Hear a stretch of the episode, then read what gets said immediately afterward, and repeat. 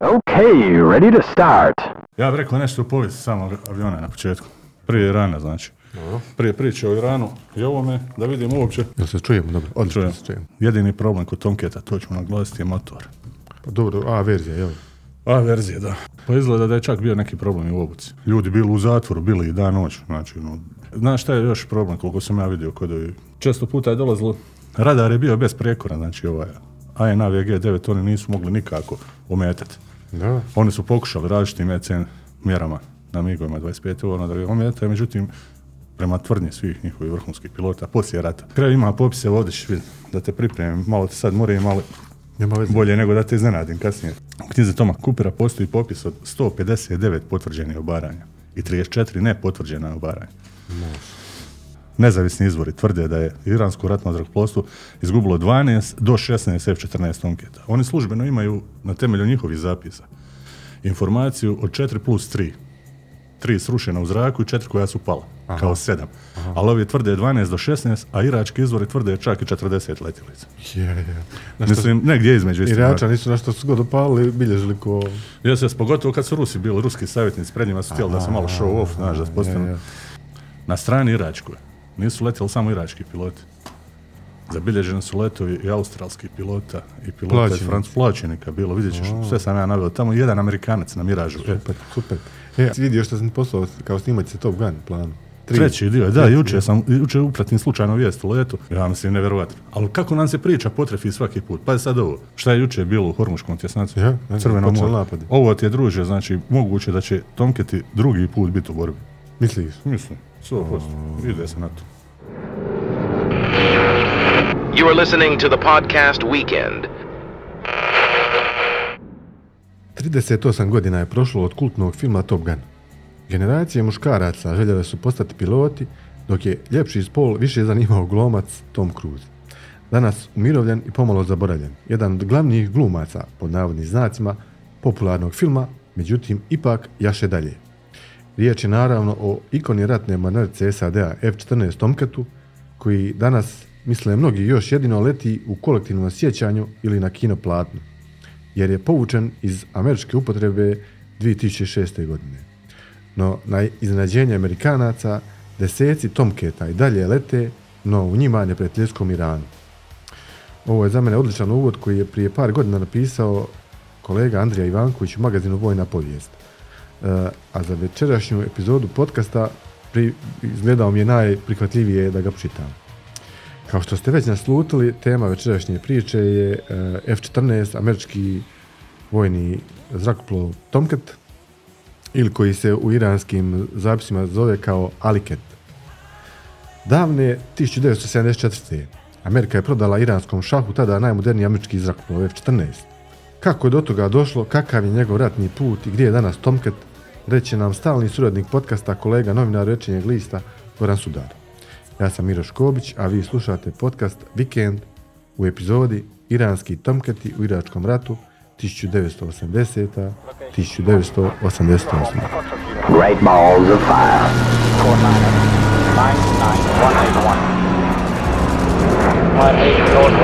You are listening to the podcast Weekend. Approximately 3,000 feet left turn heading 240. Gorane, pozdrav. Evo, malo smo napravili uvoda za ovu večerašnju priču. Možeš li nam malo za početak ispričati o, o zvijezdi o, ove današnje epizode, F-14 Tomketu, kako je došlo do njegovog razvoja, kako je u biti došlo do stvaranja te ideje o, o, o F-14. Pa Miro, pozdrav tebi našim slušateljima. Evo treći put u trećoj epizodi. Nakon dvije epizode iz drugog svjetskog rata selimo se u Malo područje modernije, malo malo modernije, modernije, mlazne avijacije, džetova američkih. Pa evo, osobno meni jedan od najboljih i najljepših lovačkih aviona svih vremena bio je, a on to za mene još uvijek jest, Grumman F-14 Tomcat i to u svim inačicama. Od inačice A, B, bombketa do na naprednije inačice D sa pojačanim motorima i radarskim sistemima i ostalo. Grumman F-14 Tomcat američki je dvomotorni dvosjedi nadzvučni lovac, borbeni zrakoplov, sposoban za letenje u svim vremenskim uvjetima. Da je s promjenjivom geometrijom krila, što je njegova glavna karakteristika. Sjećam se da sam kao početnik maketar prvu maketu napravio njega 1.72 od firme Eshi, francuske. to je bilo, znači, ljubav na prvi Ja, pogled. Goran inače je strastveni maketar, Da. to mu je, ja mislim, glavna ljubav. Alter ego, ja. Maketar, jest. I onda kada sam, prvi put sam bio fasciniran tim mehanizmom koji je bio idealno repliciran na toj maketi za pomjeranje krila koja se mogla pomjerati unazad, znači na nekim nadzvučnim brzinama, na nekim modovima leta, znači e, Tomcat F14, a pričamo sada o verziji F14A koja će biti izvođena i u Iran, mogao je, znači, osnovna karakteristika je bila ta promjenjiva geometrija krila. Originalno je ovaj avion razvijen u okviru e, takozvanog VFX programa, Naval Fighter Experimental programa Mornarice Sjedinjenih američkih država. I nakon što je propao čuveni projekt General Dynamicsa Grumman F-111B, nastao na zmaju zrakoplova F-111A Ardvar, koji se uspješno koristio u Vijetnamu kao jurišni avion, u odnosu na osnovnu inačicu imao je nešto manje dimenzije, primarno zbog kraćeg nosnog dijela samog zrakoplova za smještaj radara. Znači F-111B je bio malo kraći u odnosu na F-111A. A i, i on imao promjenjivu geometriju krila. Također, sa promjenjivom geometrijom krila postoje još neki lovci koji ćemo spominjati u, na- u današnjoj emisiji. Riječ je o MiGu 23 Flođer. Znači to, u, to, u to vrijeme ništa nije bilo novo, bilo je i dalje, bilo je drugi aviona Bilo je drugi aviona koji su, tako je, tu je i Tornado, europski projekat čuveni, koji dan danas leti u nekim zemljama, između ostalog i u Saudijskoj Arabiji. E, svi ti zrakoplovi, u to vrijeme je to bio trend. Dobro, to govorimo od 70. godina. početku 70. godine, znači tako. 60. 70. pa i 80. prema ovom. F-14 Tomcat prvi put je poletio 21. prosinca 70. godine, a e, prvi put je raspoređen u službu američke mornarice 74. i to na nuklearnom nosaču aviona USS Enterprise CVN 65. Inače, riječ je o prvom nuklearnom nosaču u svijetu i prvom nuklearnom nosaču u sastavu američke mornarice. On tamo zamjenjuje čuveni zrakoplov McDonnell Douglas Phantom F4, eh, F4 Phantom 2 i Tomcat je služio kao lovac američke mornarice za postizanje nadmoći u zraku, kao flotni lovac, odbrambeni presretač flote, te kao platforma za taktičko izviđanje što se dešavalo u 2000. Ali godinama. to je te kasnije. To je kasnije 2000. godina i dalje. F-14 Tomcat, e, znači, američka mornarica je povukla Tomcata 22. rujna 2006. godine, a na palubama nosača i u mornaričkim bazama američke mornarice u toj ulozi ga mijenja Boeing FA-18EF Super Hornet, Znači- zvijezda Top Guna 2. Aha, ok. Znači 30, 32 godine aktivne upotrebe u Aktivne. američkoj mornarici. Jeste i sudionik više sukoba i više ratova. On je bio samo mornarički avion, tako? Jeste za zaštitu flote, ali znači mogao je u određenim varijantama u F-14B vršiti udare na zemaljske ciljeve. Ok, ali nije ga koristila zrakoplovstvo američko, nego samo... Ne, samo mornarica, znači zrakoplovstvo američko nije pokazalo interes za ovom letjelicu. A vidjet ćemo zbog čega je geneza je kasnije njegovog razvoja i utjecaj Irana na nastanak, sami nastanak F-14 Tomcata. I tu se dešava u američkoj vojsci nešto što danas ne srećemo. Znači, tu su paralelno razvijani avioni. F-15 je razvijan Za kopnenu vojsku, za ja. kopnenu vojsku, F-14 za mornaricu. Onda imate opet tu istu priču, F-16 ide za kopnenu vojsku, Marinci imaju F-18 svoje nešto. Marinci imaju F-18, imaju mornarica F-18, Harrier, tako, Harrier je znači nekakva, nazovimo ga, Sarolika. ma- mašina radna za sve, znači katica za sve što Moglo se ima onda para, bilo je to. O, Amerikanci su to posolili. Sada ćemo malo povijest ukratko, znači kasni 50. godina prošlog stoljeća, američka mornarica, ovo je znači projekat koji datira seže još u 50. godine. Ona je zahtijevala presretač dugog dometa, izuzetno velike izdržljivosti i primarno za obrambenu, znači e, obranu e, borbenih skupina nosača zrakoplova od protubrodskih projektila dugog dometa koje su lansirali mlazni bombarderi ili podmornice tadašnjeg Sovjetskog saveza. Rađa se ideja o zrakoplovu flotne protuzračne odbrane Fleet Air Defense FAD program sa snažnim radarom i raketama većeg dometa od onih koje je nosio Phantom za presretanje neprijateljskih bombardera. Studije u ovom konceptu na početku dovode do stvaranja jednog, jednog nezgrapnog aviona, jedne debele, teške letjelice koja se zvala Douglas F-6D Missiler, to je projekt iz 59. godine, ali ova letjelica imala problema u presretanju supersoničnih letjelica, tako da je odmah odbačena u startu. To baš nisam ni vidio. Ni... Ma, užasno izgleda. Možemo na internet potražiti fotografiju. To je F6. F6 Missiler. Znači, ondašnji ministar odbrane SAD, Robert McNamara, uputio je mornaricu na sudjelovanje u programu Tactical Fighter Experimental, TFX zajedno s američkim zračnim snagama u CFA. To je ono o čemu smo govorili. Riječ je znači o programu koji je favorizirao višenamjenske letjelce koje bi mogle služiti u oba roda vojske. Pa ja, ima smisla, jel? Jeste, da smanjuju se troškovi nabavke i razvoja letjelica, sve je nekako kompaktibilno. Što je sada- na teren- o što je sada ja, ja. praksa. Sa ovim F-35 pogotovo, recimo, on postoji za Ja, sve rodove. sve. On je bio Marinci, posao stoljeća. Mornarica. Sve. Sve. Ali to je imalo svoj drugi nus proizvod. Evo sad se prebacimo malo na tu temu. Naime, pojavom takvih višenamjenskih Dobro. i e, multisektorskih programa nestali su neki proizvođači. Nestali. Nestali, doslovno. Aha, E. Znači, u, u- lovačkoj ili u borbenoj avijaciji. Ovi se poklopili. Jeste, Boeing je izgubio recimo sa svojim X-32 prototipom za ovaj F-35. Uh, Lockheed je znači nadvladao u cijeloj priči. Lockheed ima svoju sektor proizvodnje Skunk Works gdje se rade letjelce nevidljive.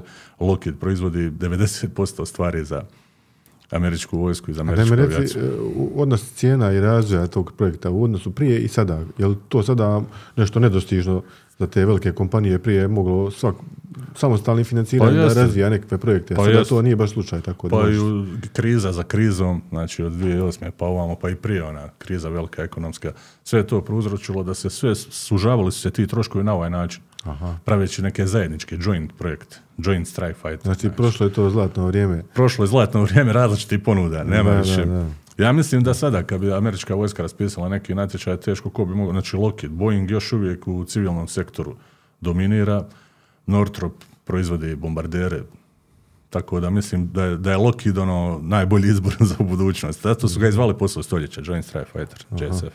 Odnosno, koji kasnije proizvode F-35 varijantama. Gdje smo došli ovamo? A, B i C. Došli smo u novo doba. E sada, znači, TFX je imao ovo što je predložio McNamara, imao je zadovoljavajuću brzinu, e, domet, nosivost, ali prvenstveno bio dizajniran kao lovac bombarder, pa nije zadovoljavao određene to ovaj karakteristike. F6. E, ne, ne, ne, TFX, znači Aha, to je, okej. govorimo o F111B, znači Aha, priča. ovo što se razvijelo njega. E, I onda, znači, on u nedostatku iskustva s mornaričkim lovicima, General Dynamics se udružio sa Gramanom tada. Znači, tada ulazi ovaj Graman, odnosno koji Mm. Priču, Gruman, što bi rekli naši, ulazi u priču da da iskustvo, jer Graman je najveći proizvođač flotnih lovaca od drugog svjetskog rata do danas bio. Mhm. Znači, njegovi su poznati projekti iz drugog svjetskog rata, F4 Wildcat, F6 Hellcat, pa sve te mačke do dana današnjeg, do Tomcata. Znači, Graman imao ogromno iskustvo u proizvodnji mornaričkih I evo, lovaca. Mornarica mu je dala ugovor, jel? I Mornarica mu daje ugovor i godine 66. Mornarica Groman dodjeljuje taj ugovor za početak proročavanja dizajna naprednih lovaca. Tada on nastaje taj čuveni projekat 303, dizajn 303.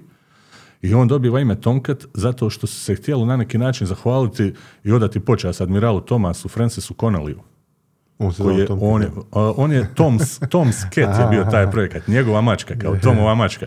Pa su ga kolokvijalno nazvali u programu tijekom razvoja kako bi se njemu zahvalili, kako bi odali počast njegove angažiranosti na tom projektu. Tako je nadimak ovog aviona službeno prilagođen u skladu sa Gramanovom tradicijom davanja imena prema divljim mačkama i mačkama, pa je postao Tomcat. Kako je dobio ime Tomcat. Da, prema onim Wildcatima, Hellcatima, Tiger Catima i ne znam kakvim sve mačkama koje su letjele sa paluba američkih aviona od drugog svjetskog rata, pa sve periodu hladnoratovskog razdoblja i tako dalje. Nedostatak manevarske sposobnosti fantoma, evo sad ovo je vrlo važno napomenuti, šta je njih u stvari još više iniciralo? Znači govorimo o periodu kada dolazi već do Vijetnamskog rata i nedostatak manevarske sposobnosti fantoma koji je bio ogromna letjelca, ali je imao problema u nekim naprednim modovima borbe. Izbile su u prvi plan u Vijetnamskom ratu, gdje su ovi teško izlazili na kraj sa migovima 21 na kojima su letjeli vješti vijetnamski piloti podučeni od sovjetskih instruktora. Često puta su i Sovjeti letjeli u kabinama vijetnamskih Ja, migova. I MiG-21 nije sam po sebi nešto manevarski sposoban, zamislim onda kako je tek F4. bio. F4 koji je teži, znatno teži od njega, znatno veća silueta, koji ima posadu od dva, dva člana posade, također kao Tomcat, znači koji sjede u tandemu jedan iza drugoga i sve ostalo. E sad, cjelokupan taj sistem, koliko je kompleksan za održavanje na avionu koji je takvih razmjera. To je avion znači, koji je imao ogromnu površinu krila, mogao, imao je veliku nosivost za obojni F4. teret F4 Phantom, ali nije bio nešto manevarski sposoban u, u naročitom smislu. I dovodi se do programa, znači VFAX, namijenjenog da zamijeni dva zrakoplova, A7 Corsair i F4 Phantom 2. Oba, znači, zvijezde Vijetnamskog rata. Vout, znači eh, A7 Corsair, bio je jurišnik, nastao na bazi eh, lovca, malo skraćena verzija dugog lovca F8 Crusader, koji je također korišten u Vijetnamu. Pogotovo su poznate njegove akcije u okviru jedinice Gunslinger, znači revolveraši. Do, postizali su dosta zračnih pobjeda. F8 je bio izuzetno, izuzetno napredan lovac za svoje Biće jedna vrijeme. i epizoda o Vijetnamskoj ratu. Biće i pogotovo upotrebi F8, zato što su to epske borbe, vidjet ćemo poput ovih u Iransko-Iračkom ratu. Za ove se malo znalo. Za ove Vijetnamu se dosta znalo jer američka propaganda i reklama to radi jako dobro. I ti F8 su u sukobima sa MiGovima 17, koji su bili izuzetno brzi, pokretni, mali lovci. MiG-17 je u to vrijeme već bio prevaziđen u nekom aerodinamičnom konceptu, ali je bio izuzetno ubojit, pogotovo sa svojim topovima teškim u 30 mm i ostalo. Znači, bio je opasan protivnik. Udari i bježi. Udari i bježi. Udari i bježi da, da napravi štetu, znači idealan. I onda su Amerikanci poslali ove guns, gunslangere da sa njima riješe To je sve problem. Vijetnamski rat. Sve Vijetnamci vraćamo se jednom epizoda broj 7. Jeste. E sad ova tvrtka Grama nastave usavršavati ovaj 303 do 68. godine i onda američka vojska obustavlja program F-111B, čini im se jako neprihvatljivim, čini im se jako beskorisnim i u srpnju 68. zapovjedništvo mornaričkih zračnih sustava, takozvani NAV-AIR, izdao je zahtjev za prijedloge za program Naval Fighter Experimental VFX. VFX je znači imao sljedeće karakteristike. Tandem dvosjet, jedan iza drugog, dvomotorni lovac s maksimalnom brzinom od minimum 2,2 maha, negdje 2695 km na sat, a također je morao imati ugrađen 20 mm top M61 Vulkan, koji radi na Gatling sistemu. Što Phantom nije imao. Phantom ne. Znači imao je u nekim varijantama kasnije, Kasnije, kasnije, da, ali u, u Vijetnamu se pokazalo ubitačna ta praksa. Jer su oni smatrali da je Prevaziđen. to, prevaziđen dogfight topovima, to više neće. Imamo biti mi potrebno. rakete, gotovo. Da, vidjet ćemo u ovom iranskom ratu kako je prevaziđen. Također kombinacija 6 Ames 7 Sparrow, Sparrow odnosno uh, 4 AM9 Sidewinder raketa. Ponude su stigle od tvrtki General Dynamics, Grumman i Link Temco Vote, to je LTV ovaj koji je To proizvodio. baš, to baš nije poznata tvrtka. A, oni su proizvodili Corsair A7. Aha. Često se kolokvijalno govorilo Vote, samo zadnji ovaj, ali u stvari je LTV naziv tvrtke. Zatim McDonnell Douglas i North American Rockwell, pri čemu su četiri pojene. Kao što vidiš, mnogi od ove više i ne postoje. LTV ne postoji, North American Rockwell, znači sve je to nestalo ovim projektima koje su sužavane, fokus, znači sužavana je ta disperzija letjelica. Išlo se na jedinstvene letjelice. McDonnell Douglas i Grumman bivaju odabrani kao finalisti programa u prosincu 68. Važno je napomenuti da od svih ovih projekata čak njih četiri su imali, bili su koncept sa promjenjivom geometrijom krila, Aha. među kojima i Tom Kittel. Grumman je odabran za dodjelu ugovora, da ne duljimo dalje, i u siječnju 69. Iako je nešto lakši bio je 111B, o kome smo govorili, još uvijek je bio najveći i najteži američki lovac koji je letio s nosača zrakoplova što je prije svega posljedica zahtjeva da bi, da bi imao radar AVG-9 i projektile AM-54 Phoenix koji će, pokazat će se kasnije, biti presudni po meni u iranskoj pobjedi u zraku u ovom ratu. Bez obzira što je učinak predstavljen sasvim drugačije. Čak mnogi računaju da je Irak ostvario pobjedu u ovom, raku, u ovom ratu. 80. do 88. Iako je po meni egal bilo 0-0 je tu. Pa kad gledamo na kraju sve... e, Ja Ali kad, se Iran- post, da jeste, Iran- ali kad se postigao mirovni sporazum, Iračani su pucali na ulicama Bagdada, a ovi su bili tužni. Znači, ipak ciljevi nisu bili ostvareni. Vratilo se na neku priču od prije, prije sukoba. Pa dobro, to je trenutno tada Oko rijeke raspoloženje bilo, Šate ali- jeste. Znači, tu su bogata naftna polja. Ako pogledamo, pri- ako pogledamo sada, vidi se ko je pobjednik. sad se vidi, znači, Irak praktično i ne postoji kod država. Ajmo staviti ruku na srce i reći, ja ne znam, to je Mislim da je samo, ovo je sad smiješno što ću reći, možda će me neko sud zbog ali Saddam Hussein je mogao održati na okupu sva ta plemena. To su sada tu frakcije, to je, ne- to je država u Rasulu. Znači, Ne znamo šta je. E, sada je to nekako držao vijest čvrstom rukom, možda njegove metode nisu primjerene modernim europskim standardima, ali to je tako bilo kako je bilo. E sada kažemo, znači Graman dobiva taj ugovor u siječnju 69. I vrlo je važno reći da je ovaj bio težak između ostaloga zbog svega ovoga što smo napomenuli, radara, raketa i količine goriva, zahtjevana količina goriva od 7300 litara, što nije malo. Nakon što je dobio ugovor, Grumman proširuje svoje pogone za razvoj u Calvertonu, Long Island, država New York. I F-14 prvi put poleće 21. prosinca 1970. godine. Znači, samo 22 mjeseca nakon što je Grumman dobio ugovor. Lovac je dosegao početnu operativnu sposobnost 73. Testiranje projektila M54 Phoenix su u travnju 72. I Phantom, o, F-14 počinje zamjenjivati Fantoma u službi američke mornarice od rujna 74. I to u eskadrilama vrlo je važno napomenuti. VF1, riječ je o Fighter Squadron, znači o lovačkoj eskadrili. VF1 uh, Wolfpack i VF2 Bounty Hunters. Sve te njihove eskadrile imali su živopisne crteže na svojim repovima, tako ih razlikujemo. Znači, ovi Wolfpack su imali nekakve vukove stilizovane na repu, ovi Bounty Hunters su... Zadnji put, zadnji put nismo znali koliko eskadrila čini aviona, ali sad sam malo onaj, surfao. Pa piše kao jedna eskadrila lovačkih aviona ima od 3 do 4 flighta kao voda. Jest. Svaki taj flight lovačkih aviona ima od 18 do 24 aviona. To govorimo o američkoj eskadrili. Ja, ja, ja. Da, da, mada ovi drugi imaju klizne situacije, recimo. Pa dobro, zavisno kako ti ko, ko pošalje. Pa recimo, ja mislim da je avijacija vojske Jugoslavije mislila da ima neke eskadrile od 99. godine, znači ti MIG-ovi 29 koji su korišteni za vrijeme NATO-ve kampanje bombardovanja su činili eskadrilu, ali nisu svi bili Ja, ja, operativni, tako da je ja, ta ja, ja. brojka... Pa dobro, na primjer, evo ova transportna eskadrila ima mnogo manje aviona, oni imaju od 12, od 12 aviona, na primjer. Tako je. I imaju manje, možda tri voda ili tako. Tako. I onda eskadrila je kao skvadron, jel? Eskadrila je ekvivalent skvadron. Skvadron, skvadron, ja, VF. eskadrila. Znači, te su oznake, recimo, VF za Fighter Squadron, recimo, VR za Recon, za izviđačke, tako imaju u američkoj vojsci, te jednom ćemo pričati o tim stvarima, jel? Znači, kako se označavanje. Označavanje je vrlo važno, jer Amerikanci imaju stroge standarde kod označavanja. Znači, stani, e, jedan vod ima četiri aviona, jel? Jest. Četiri aviona, a eskadrila ima od 3 do 4 voda. Znači, Pa ja, neke jedan 16, skvadron je 12 tri za do četiri- 16 letjelica. Ok. pa Tako je bilo u Jugoslaviji. Ja. MiG-29 njih je bilo, znači, 14 plus 2 dvosjeda, 16. Da. Činili su jednu eskadrilu. E, ali evo da se vratimo sada na ovaj razvoj Dobro. F-14. E, znači, Kao, kažemo... znači, on je prvi put poletio 70. Jest. Dobili su ugovor 69. Jel? Jeste. 72. već- testiraju Fenix. A već 74. on je u borbenu upotrebi. jel? Apsolutno. Ulazi u- operativnu- operativnu upotrebu. Ulazi u jedinice. A tako. to je jako kratko vrijeme u, kad gledamo današnji ovaj put razvoja, na primjer, ne znam, F-35 koji se razvijao, koliko Ma. su i dan danas se razvija nešto. I kad je ušao u upotrebu, još ga razvije. E, pa to. Znači, je ugasi se neka ono, lampica. Odlična, odlična priča, odlična stvar. Ovo je Kako ne? Ovo je bilo, znači, između ostaloga motivirano, rećemo, iranskim pristupom ovome svemu. Aha, e, to je zanimljivo. Ima jedna zanimljivost, ja mislim, ako se referirat ću se na jedan tekst koji sam čitao, ima i 20 godina već o tome, ali koliko budemo pričali o tome kako su Amerikanci odigrali jedan marketinški fazon, nevjerovatan Dobro. u ovome svemu.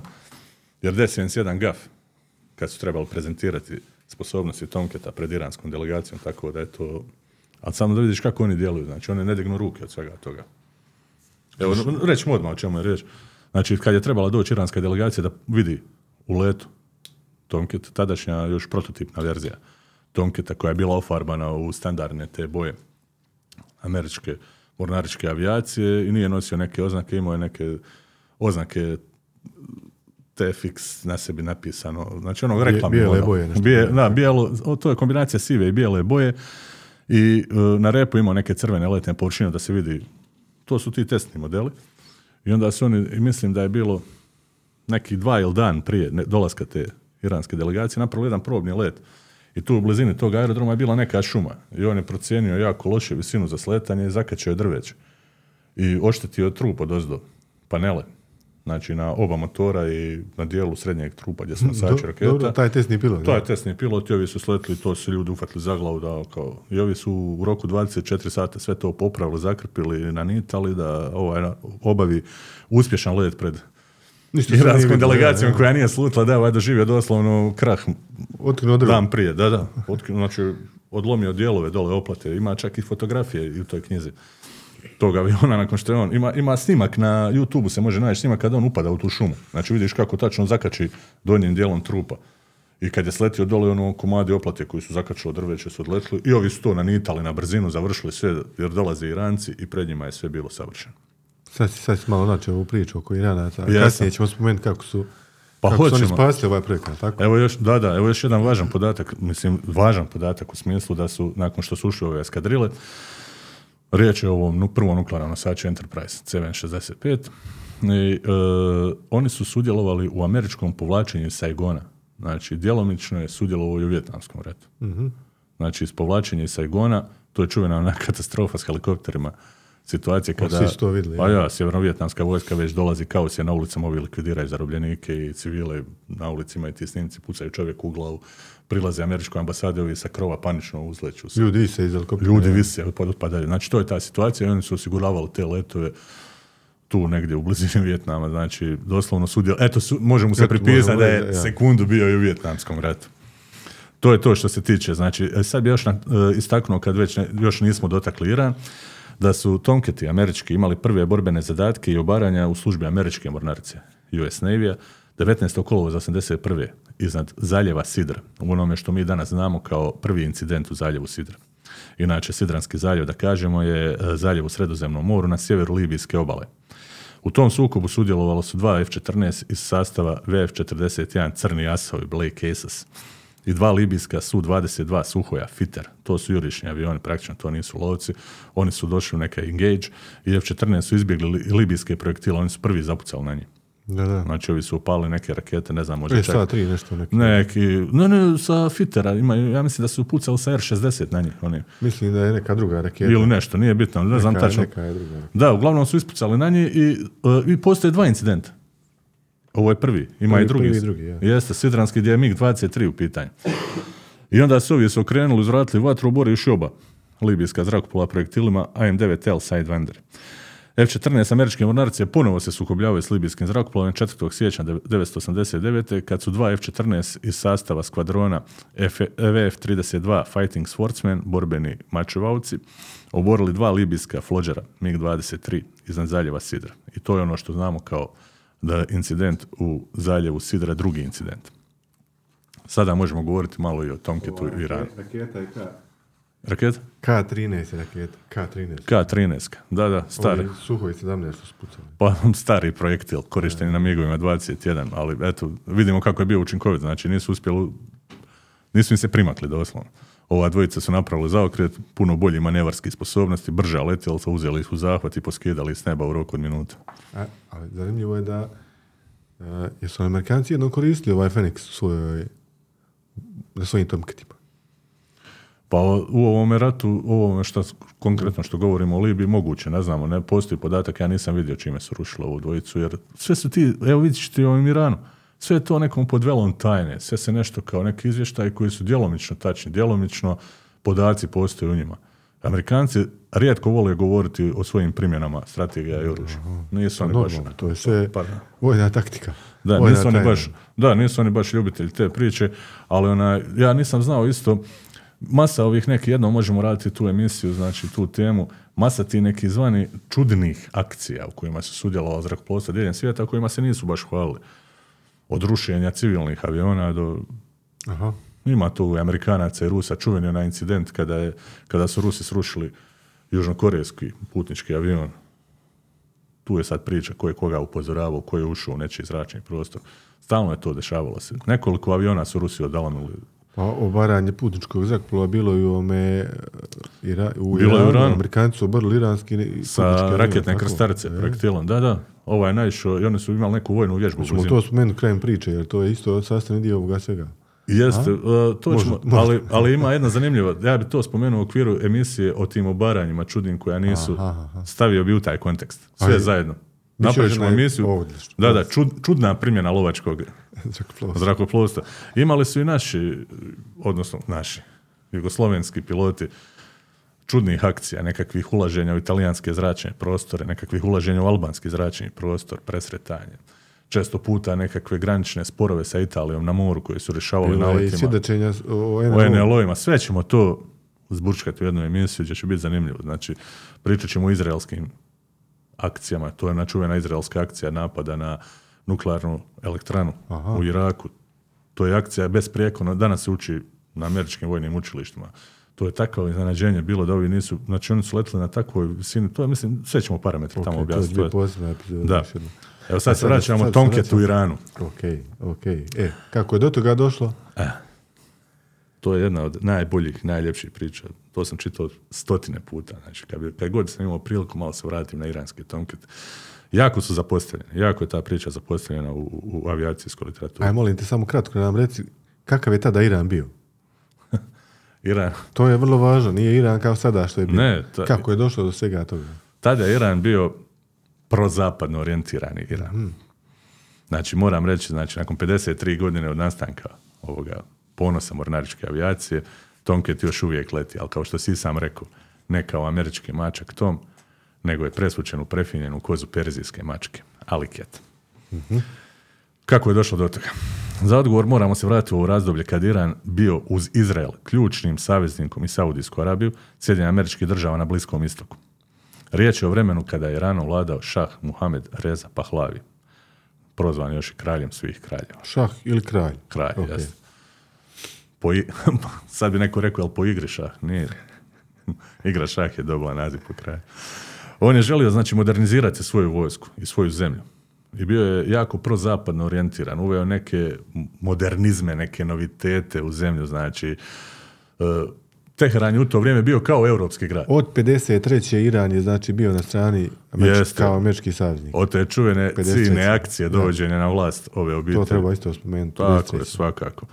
E, sada, znači, on je negdje u ljeto 72. godine poslao pismo namjere u Pentagon kako bi želio doći posjetiti Sjedinjene američke države, ali primarno njegovo je bilo, znači taj posjet je bio, osnovni razlog je bio nabavka naoružanja. Znači on je tada želio modernizirati sve rodove vojske s posebnim fokusom na zrakoplovstvo. A, Jer je i sam da, bio e, pilot. to, to. Sam je bio dugo vremena aktivni lovački pilot, znači, i shvatao je sve probleme u kome se nalazilo zrakoplovstvo tadašnje, e, znači, imperijalnog carstva iranskog. Dobro, svaća vrijednost zrakoplovstva. Shvatio je vrijednost, da, i da je to, znači, prekretnica u ratovanju. Bio je i sam dijelom toga i on sad najavljuje, znači, u tom pismu posjet. I on, bi se, on se želio informirati prije svega o zrakoplovu lovcu za koji je čuo presretač koji ulazi u službu američke mornarice. Iskusni pilot, znači, znao je točno što želi. Bio je zainteresiran za flotni lovac F-14 A Tomcat. To je prva namjera o nabavci, znači to pismo koje on šalje u SAD, u Pentagon. Ovaj šahov posjet označio je početak jedne od najkontraverznijih nabavki naoružanja ikada u povijesti, a koja je trebala dovesti do toga da se u Iranu rasporede najnapredniji američki lovci ikada isporučeni bilo kom američkom savezniku do tada. Znači, Amerikanci do tada nisu imali praksu isporučivanja nekih naprednih lovaca saveznicima. Kasnije se to promijenilo, postoje, znači, e, isporuke naoružanja u Saudijsku Arabiju, isporuke naoružanja u Izrael. Znamo da je Saudijska Arabija nabavila F-15, tada visoko pozicionirani lovac američke vojske, da ga je nabavio i, i Izrael u svojom zrakoplovstvu, nabavljali su i F-16. Znači, Izrael se dobrim dijelom oslanjao na američku avijaciju u nabavci naoružanja. Imali su neki vlastitih projekata, ali je sve Amerika. I danas F-35 ide u Izrael. Jedini avion koji nikada nisu nikome prodali je F-22 Raptor. Čak ni, svoj, da. da, čak ni toj prvoj zoni svojih saveznika tipa Izrael, tipa Saudijska Arabija, tipa eto i Japan na kraju krajeva. Svi su oni pokazivali interes za Raptorom, međutim, ovi su stavili silencio stampa na prodaju. F-22 nikome. Nikome. Ovdje je važno napomenuti, znači podvući činjenicu kako je prodaja Tomketa znači, e, značila ujedno i to da je cijeli projekat proizvodnje F-14 u stvari spasio Iran. Kada je pristao posuditi izvjestan novac Gramanu, neophodan za nastavak proizvodnje Tomketa. Znači oni su ulagali u taj avion očekujući da će ga kupiti. Još uvijek nije bila donesena odluka o prodaji. Oni su uložili novac u proizvodnju. Znači, Graman je u tom momentu bio u velikim dugovima. Cijeli projekat je bio upitan. Znači, drugim riječima, uopće je upitno bili bez angažmana i bez aranžmana prodaje e, za Iran, Tomcat ikad ugledao svjetlo dana u pravom smislu te riječi. Oni su tada dali, ne znam, 2 milijarde dolara, jel? Ili- Ukupno, sad ćemo reći kako su, bilo je to podijeljeno u dva bača, u dvije, znači, dva različita sektora. Prodaja Tomketa Arenu je, znači, ovo moram napomenuti jer to je po meni, mislim i po mnogim autorima, najveći geostrateški gaf američkog establishmenta u istoriji. Tomketi danas lete po iranskim gradovima i predstavljaju vizualno i funkcionalno moćan podsjetnik Amerikanaca na ovaj gorak promašaj kojeg su mnogi američki stručnjaci, pojedini analitičari u medijima i publikacijama iznosili u sumnje rezultata upotrebe Tomketa u iransku, predstojećem iransko-iračkom ratu. Znači oni su pokušali, kada je došlo do promjene vlasti, umanjiti ono što se zaista događalo na terenu. Znači oni su na neki način e, širili mitovi i legende kako su Tomketi koji su prodani Iranu sa smanjenim karakteristikama radara, sa smanjenim mogućnostima zahvata cilja. Jedina istina je u tome da je u prebacivanju različitih modova rada radara bio nešto usporeniji od američkih inačica, s obzirom da su za neke kritične komponente koje nisu bile dozvoljene za izvoz vani, koristili domaće neke i neke drugačije komponente koje nisu bile iste kvalitete. Tako da kad bi prebacivali mod na radaru između recimo raketa i, i topova ili nekakav mod leta, da bi to duže trajalo nego na američkim lovcima. ok. To je jedina razlika. Jedina razlika. Znači, sve ostalo, oni su čitavo vrijeme podcjenjivački kako je došlo do prevrata i njima naravno nije odgovarala ta situacija. Oni su pokušavali na neki podcjenjivački način nastupiti prema tim pilotima koji će, vidjet ćemo kasnije, pokazati se kao jedni od boljih. Ne, znam, hoćeš to spominjati onaj, kasnije, ali kao Amerikanci su taj Tomcat prodali Ira- Irancima mimo kongresa. Znači taj... Jeste, sad ćemo u- to Da, da, da. Ok. To je jedna, mis- mislim, to danas, da, Presedan, to to, se vidi. danas da se desi, ja mislim da bi došlo do impeachmenta. To, je, to je gotova priča. E vidi sada, znači, e, sve ove podatke u najboljoj mjeri objedinjuje u sebi knjiga koju su u okviru izdavačke kuće Osprey Publishing izdali autori Tom Cooper i Farzad Bishop. Riječ je o knjizi jedinice iranskih F-14 Tomketa u borbi. Tu se znači često apostrofira taj omalovažavajući stav koji je na zapadu bio spram iranskih pilota, spram njihove obuke, spram njihove efektive u ratu. Međutim, pokazat će se u podacima koje je Tom Cooper, jedan od najboljih autora današnjice u području povijesti avijacije, prikupio na terenu.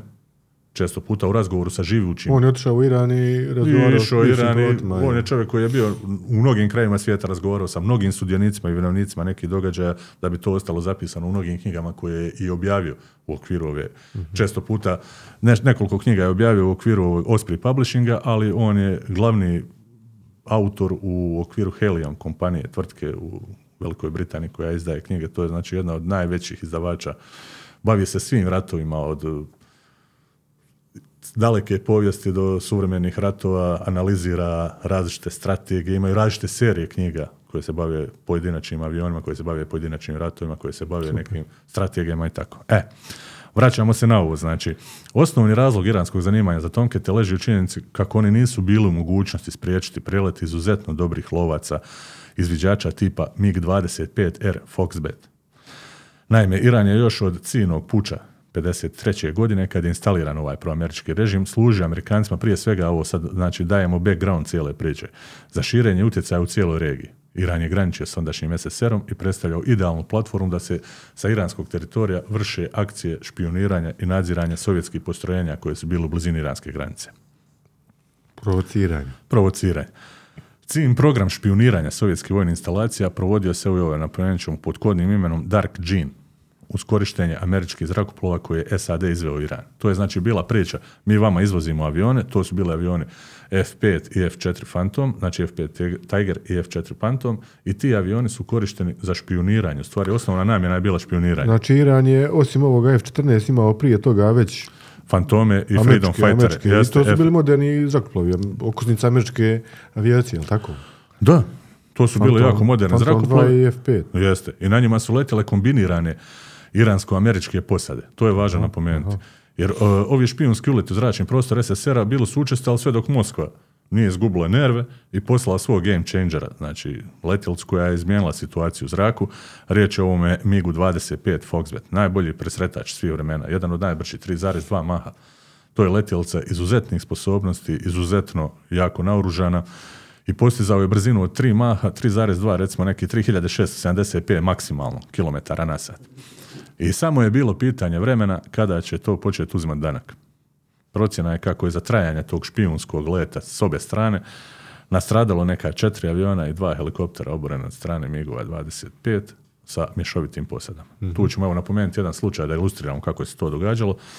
Najzanimljiviji incident je onaj 73. godine kada se sovjetski pilot koji je letio na MiG-u 21 upustio u borbu sa iranskim RF-4 izviđačkom avionom i nakon dva promašaja raketama MiG-u 21 se zaglavio i top, što je bila standardna pojava u to vrijeme. Ja, ja, imao on tri, ona četiri, Da, da. I onda se odani sovjetski- traženja kada aktivira, pokušava aktivirati to, pa ako se zaglavi, jel tako? Jeste. I onda je bilo klik, klik i ništa. Neće ništa. I onda je Ništa, se onda- lojalni sovjetski pilot u maniri heroja iz drugog svjetskog rata zabio u iransko-američke kolege. Američki i iranski pilot koji su se katapultirali, činili posadu fantoma su zarobljeni, dok je sovjetski pilot Miga nije preživio odlikovanje. Kako ga to... Ordenom onaj, narodnog heroja. Tako je iziciralo ga da je... Žiciralo ga do te mjere, da. I bilo je to prvo obaranje zrakoplova zabijanjem u neki zrakoplov. Mlaznog zrakoplova. Kako nije viđeno jel, od drugog svjetskog rata kada su sovjetski piloti koji su bili inferiorni odnosno na njemačke lovce i bombardere u nemoći zabijali su te avione pokušavajući isprijeći da ne nesu Ili kasnije Japanci, ja. Kasnije Japanci u čuvenom kamikaze. Je, je. Još jedna tema. Ali ovo što se tiče ovih mlaznih zrakoplova, to je bio prvi... Prvi put, ovi su bili u šoku, znači. Još su i zarobili. Ali evo, preživjelo se, nevjerojatno. E, I sad šah nije bio ni u najluđim svojim snovima bio zainteresiran da se sukobi sa Sovjetskim savezom, pa se ti letovi prekidaju i nastavljaju nekoliko puta, ali na kraju su apsolutno prekinuti na njegovu inicijativu. Da ne, ovo je bilo, znači ovakvih incidenata je bilo više. Četiri znamo da su srušene avione, dva helikoptera, najvjerojatnije još na desetke, samo se o tome s obje strane šuti.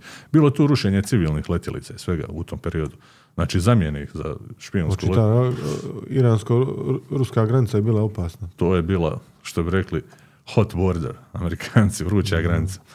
E sada, sukladno planovima za razvoj iranske vojske 70. godina, kao i planovima za usku suradnju sa SAD-om, znači iransko ratno zrakoplovstvo, kraljevsko, tada se zvalo Imperial Iranian Air Force, IIAF, tražilo je novi presretač koji mogao zadovoljiti te njihove potrebe, ali u sljedećih 20 godina. Znači oni su na Tomketa računali u narednih 20 godina, do 90. E sada ono što se spomenuo, američki predsjednik Richard Nixon i tadašnji državni tajnik Henry Kissinger imali su u vidu kako je Iran jedina protutežnja na tom sjeveru Bliskog istoka širenju sovjetskog utjecaja u regiji. Jer su Sovjeti imali odlične odnose u to vrijeme sa Jordanom, sa tadašnjom Ujedinom Arapskom republikom, kojima su izvozili svoje naoružanje, na kraju sa Irakom. Sa Irakom, ja. Da, koji je još jedan loš proizvod američke vanjske politike. I oni su zaobišli odluku američkog kongresa i Pentagona, što je nevjerojatno. I daju šahu Rezi Palavi bjanko ugovor. Drugim riječima, šah je mogao kupiti bilo koje oružje koje je mogao platiti u tom momentu. Jer su vidjeli da ovaj nosi ogromne količine novca. Inače, napomenut ćemo, Nixon je smijenjen na mjesto predsjednika Sjedinjenih američkih država zbog afere Watergate i prisluškivanja. Znači, ako za ovo nije bilo smjena, nije mi jasno zašto su ga No, nakupilo se, nakupilo, se. Nakupilo se, izgleda da je ovo bilo dodano u fajl. Tako dolazimo i do iranske kupovine Tomkita.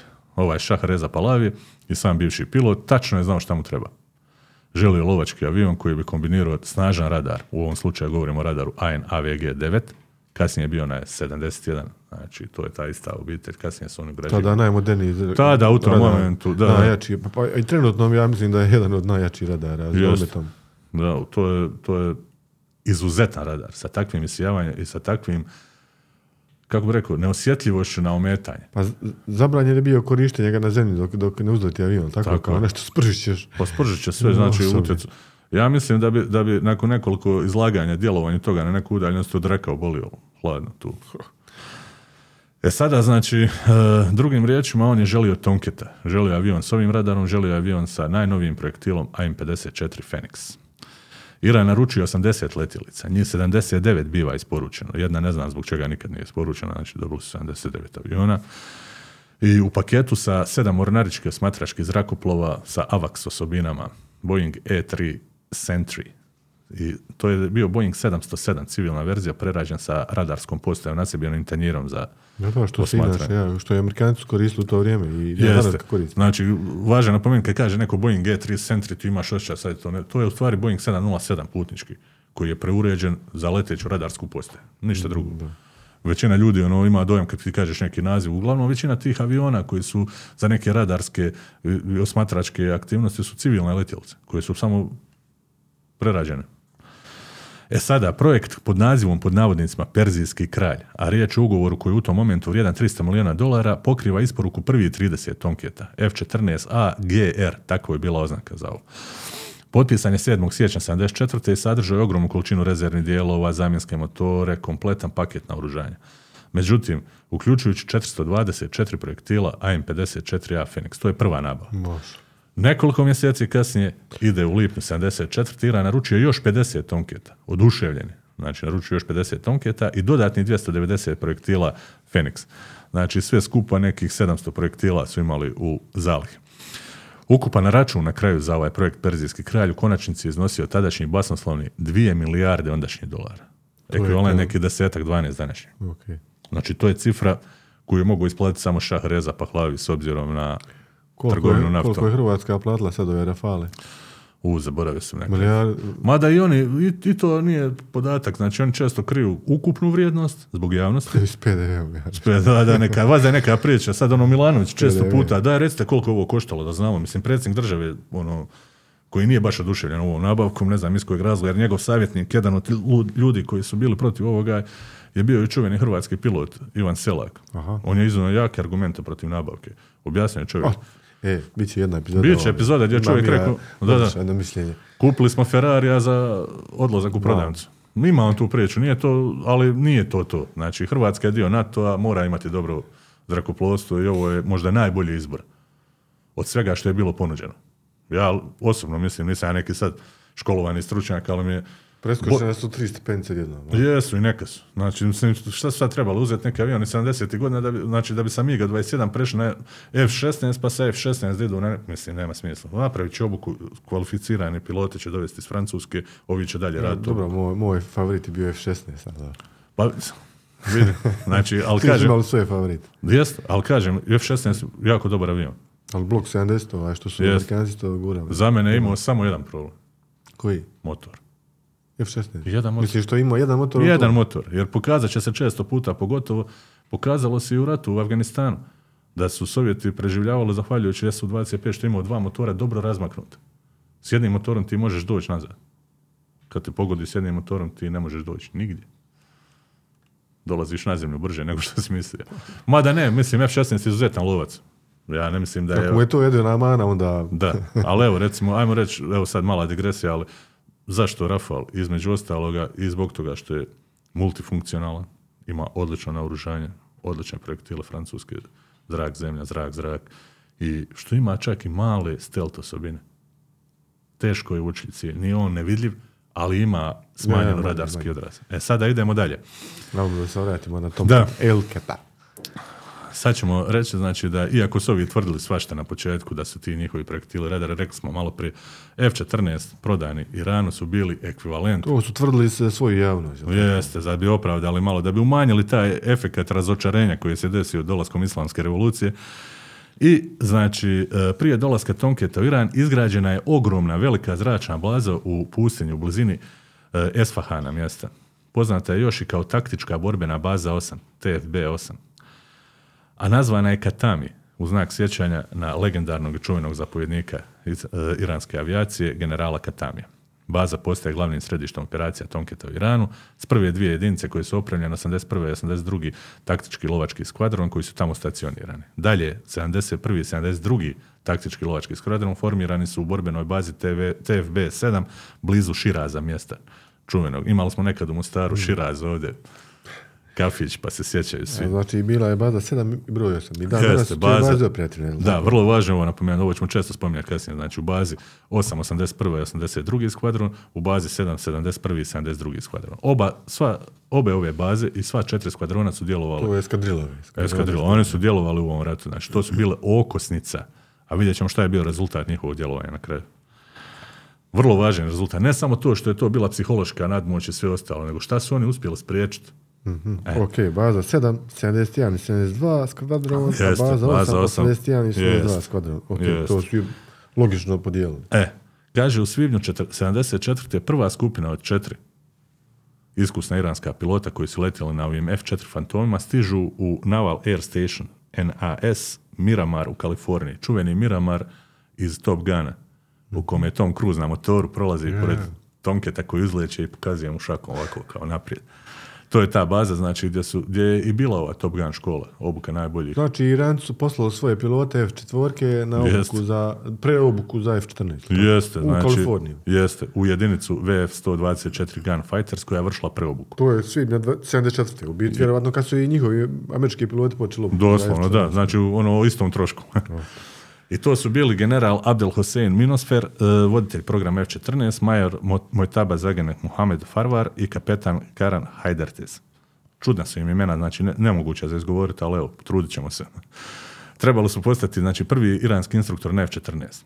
Prva četiri američka instruktora stižu u studenom 75. u Iran i nakon pregleda instalacije pripreme plana treninga vraćaju se kući na tečaj obnove znanja prije isporuke zrakoplova. Znači, od kraja travnja 76. do veljače 79. 27 američkih pilota i instruktora su bili stalno stacionirani u ovoj Katami bazi, TFB-8. Zajedno s ostalim uposlenicima Gramana. Znači, to je bila čitava logistika.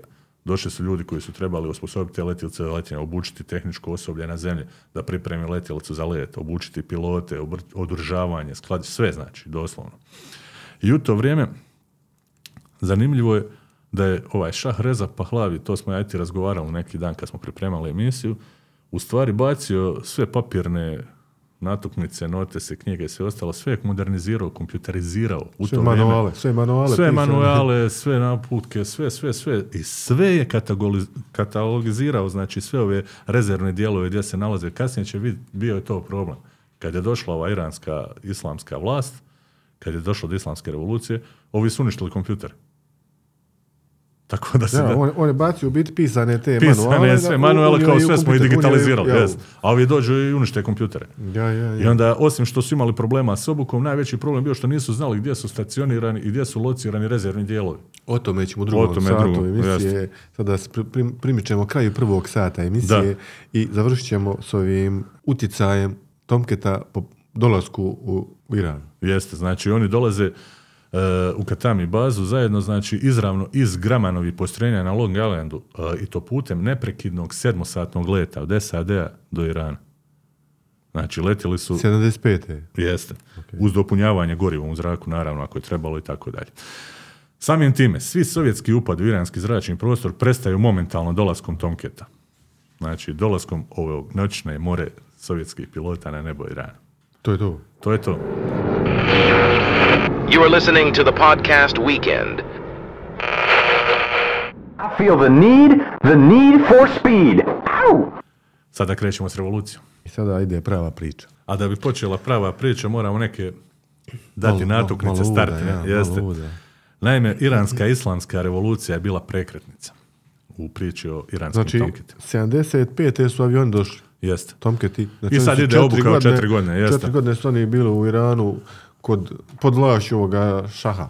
Jeste, pod vlašću Šaha četiri godine, e, pet godina, pardon, znači i e, u tom periodu išla je obuka kontinuirano. Jedne skupine pilota su išli u SAD na obuku, a druge, ovi što su činili bazu za obuku su se vratili i onda su obučavali iranske pilote tu na licu mjesta. Ali čitavo to vrijeme u Iranu kurla neko nezadovoljstvo ljudi ili Jeste, pobune neke traju. Da, da, dešavaju se, jer svaki autoritarni režim, kao što je bio i ovaj, kao što je evo, i Asadov režim u Siriji i svi ostali, s vremenom izazivaju reakciju naroda. Izlaske na ulice, pobune. U tom momentu islamisti u Iranu vide svoju priliku za dolazak na vlast. Dolazi do iranske islamske revolucije 79. godine i to pretvara Iran iz jako napredne, prozapadno orijentirane zemlje u jedan čvrst izolacionistički režim. Znači, sami se iz sebe, temelja mijenja. sve se iz temelja mijenja, znači dolazi Ovaj kralj njihov pobjegao vani, jel tako? da, da, kralj ide vani, saveznik SAD-a doslovno preko noći postaje njegov zakleti neprijatelj. Znači Iran, Iran pomalo u američkim očima samo klapna pada, znači postaje neprijatelj. I, I sa, to- sa, ovim, sa ovim kraljem je pobjeglo koliko pilota? I to Pobjeglo je zanimljivo spomenuti. 27 pilota vani. Znači u tom momentu. Iako su procjene bile da ih je masa pobjeglo i da su mnogi završili u zatvoru i neki čak i ubijeni, što je istina. Ipak to nije bila tako represivna, nisu bile represivne metode u smislu ovi koji su zarobljeni bili su u zatvoru, bar prema njihovim izjavama, sad da li su oni od straha, od režima Kako, kako je kasnije. ova nova vlast gledala na, na ove pilote? Šta su o njima bili? Pa oni su njima bili... su bili posebna neka kategorija u društvu. Da, da, oni su bili elitna kategorija u društvu, jako dobro plaćeni, jako dobro cijenjeni s obzirom da je i sam Šah Reza Pahlavi bio pilot. pilot, pa je imao posebne emocije prema njima i oni su bili najodaniji, najlojalniji to, tome režimu. Samim time sumnja voditelja islamske revolucije pala je na taj uh, oficirski kadar, pogotovo u ratnom zrakoplovstvu. Znači, ratno zrakoplovstvo je desetkovano dolaskom is- islamskih lidera. Oni Evo, oni su uništili kompjutere, uništili sve uništili sve tako? doslovno. Znači, ti avioni u tom periodu dobrih godinu dana nisu prošli nikakvo održavanje. Oni su bili svi nakon na stajanci, u hangarima, u kapotažima, ostavljeni. Znači, nije bilo pilota. Desila se situacija da su piloti odvedeni u zatvore, Evo neki pobjegli, jel? neki pobjegli. I sad sam se ovu situaciju. Znači, potpuno 27 kvalificiranih pilota za letenje na F-14 napušta Iran. Neki sa svojim obiteljima bježe iz zemlje prije nego što, čak i prije nego što su šah i Amerikanci otišli. Znači, mno- mnogo prije njega skontali su, a, situacija Ja, ide u pogrešnom smjeru, idemo. Ovi su uhćeni zatvoreni i za neke se tvrdilo da ih je pogubio. Bilo je čak i ubojstava, mada nema službenih podataka koji je likvidiran. Znači, to je sve rekla kazala dobrim dijelom, ali sigurno da taj režim bio izuzetno prema njima strog. I mnogi u njih su znači, uhćeni i pogubljeni. Još jedan problem u ovom razdoblju bio je pronaći rezervne dijelove na oružanje.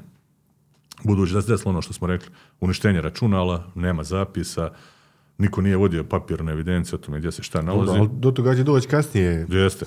Ali ovi sad u startu, znači, oni su napravili Rusvaj i ne znaju da i sada pres, prethodi osmogodišnji rat protiv Ja, šta Iraka. sprema, ja, ne znaju još uvijek šta je im se- druga priča, Da, da, oni su se zabavili uspostavljanjem vlasti, uvođenje šerijatskog zakona. I, znači, sve ono što bi jedna vlast kada svrgne drugu vlast trebala da postavi sebi temelje. Oni se zabavili kod toga. I ti tomketi u jednom momentu postaju teret novoj vlasti. I oni preko posrednika pokušavaju prodati Tursku ili Velikoj Britaniji. Ili čak vratiti u SAD. Međutim, ništa od toga. Jer je Iračko-iranskim ratom pred vratima, oni se ipak predomišljaju. E sada počinje rat. Izbijanjem Iračko-iranskog rata 80. godine samo 12 tomketa biva operativno sposobno za borbu. Od 77 koliko je tad bilo na raspolaganju, napomenut ćemo, dva su izgubljena u nekim nesrećama prije rata. U početku rata Tomketi su korišteni svojevrsni kao mini avaksi, Airborne Warning and Control System zrakoplovi za rano upozoravanje zraka, zbog svog naprednog radara, koordinirajući borbene aktivnosti Fantoma i F-5. U borbama koje će slijediti piloti Tomketa prema nekim sada, ovo govorim okvirno, kasnije ćemo vidjeti na kraju cijele priče da je to znatno veći broj, piloti Tomketa imaju u zapadnim medijima potvrđene čak 64 pobjede. Dok najveći pilot iranskog ratnog zrakoplovstva, Jalil Zandi, srušio je čak nevjerovatni devet zrakoplova, potvrđeno, i tri nepotvrđeno. Znači, ukupno 12, ako mu priznamo sve ove pobjede, čime on postaje jedan od najvećih asova iranskog, ali i uopće zrakoplovstva poslije drugog svjetskog rata. Koliko su oni imali? Imali su 6-7 masova, tako? Imali su više asova, da, neki su oborili dva, tri. Ovaj jedan je oborio tri aviona u jednom letu. Znači, vidjet ćemo, tamo ima ta akcija, to je nevjerojatno. E, znači, tako je, Jesu li mislili malo pričati o ovoj povijesti iračko iransko kako je došlo do toga iračko-iranski rat, kako je ovaj, Pa evo, Saddam znači, Hussein. gran, malo ukratko, da, prošizio, ja. granični problemi između Iraka i Irana, posebno znači pitanje suvereniteta nad rijekom Šat el Arab, jedan su od glavnih uzroka ovog dugogodišnjeg, osmogodišnjeg rata, jel, koji je traje osam godina. Teheran i Bagdad, pom- napomenemo, 37. godine su potpisali sporazum znači, o demarkaciji granica, odnosno utvrđivanju graničnog područja između dvije zemlje nakon uspostavljanja Iračke države. Tada. Međutim, Iran je u tom dogovoru priznao da šet, Šat el Arab pripada Iraku na osnovu starijih ugovora između Osmanske i Perzijske države, starih država koje su postojale na tom području. Gotovo tri decenije Iran je 19. aprila 69. nakon, znači, saopštio da odbacio ovu demarkaciju granica smatrajući je imperijalnom tvorevinom. Kao to su Britanci, nešto, ovi su tamo to Kao što i jesu, Kao što i jesu, naravno. S obzirom da je Britan, znači Irak bio pod britanskim mandatom, Bagdad smatra Teheranovo jednostrano poništenje porazuma flagrantnim kršenjem međunarodnog prava. Nekoliko dana nakon otkazivanja sporazuma iranski brod uplovljava u iračke vode bez upozorenja. To je 73. Ja, to je već ono pokazivanje, show off, pokazivanje sile. E sada, alžirskim sporazumom iz ožujka 75. godine prekrojena je granica između dvije strane Iranu je data polovina šatel Araba, nakon što je definirana da linija koja povezuje tačke na najdu- najdubljim mjestima predstavlja riječnu granicu između dvije države. Utvrdili su neku prirodnu. To je i, Iraku bilo baš ono teško jer oni su imali dole mali izlaz na more, jel tako? I to njima sada još malo još to uzmeš i onda baš Gotovo. kri- kritično, ja. E, Iran će kao... Ali nisu imali ništa jer nisu bili baš tada jaki. On, I- Iran je bio Nisu, tada nisu. jak, jel tako? Mnogo jači, i veća država, i veća površina, i veća vojska, i veće zrakoplovstvo. U svemu su bili I nadmoćni. tada je Saddam Hussein bio kao zamjenik neki predsjednik, jes. nešto šta li je bio. Bio je on tu u vlasti, ali... Da, da, sitni politikant, što Ja, ja, ali Ali- ostalo njemu to, zapamti on to kao Kako ne, pa to su... I Pa, vrebao je prilike. pa tako i Hitler, znači, iz prvog svjetskog rata nosio te frustracije, ko što i ovaj. Znači, svi, svi ti neki mali diktatori imaju neku, neku oštećenje u prethodnom životu, što kažu. Ta- tako da dođu Vrebao je, vrebao je priliku da im vrati i dočekao je ovom islanskom revolucijom. Mislio je da su oni slabi sada, jel tako? To je eskalacija, znači on je skonto, e, odnosi se mijenjaju iz temelja, jaka vojska iranska postaje oslabljena likvidacijom časničkog kadra. A u međuvremenu ni, ni Husein nije mirovao, on je modernizirao svoju vojsku, nabavljao je opremu? Naravno, da. On je znači se okrenuo prvo zapadu, Dobro. ali je kupovao i od Sovjetskog saveza. Znači, Irak je nešto poput Vučića, sjedač na dvije stolice. Nisu oni baš, znaš, nisu bili iskreni ni prema kome. Iran je bio iskreni, odani američki saveznik u vrijeme Šaha Reze Pahlavija. On je samo postao odjednom na nišanu zato što je došlo do smjene vlasti. I onda Amerikanci konte, aha, koga ćemo uključiti u igru? Podržat ćemo Irak. Ali Njegovog pred- tradicionalnog neprijatelja. pred početak, pred početak ovog Iran, iransko-iračkog rata, znači e, Irak je imao sa svoje strane MiG-ove 21, MiG-23, MiG-25, imao neki britanski Hunter, jel tako neki zrakoplov? Imali su, da, da, Hawker Hunter, A, znači, a s druge strane, Iran ima F4, F5, F14, jeste.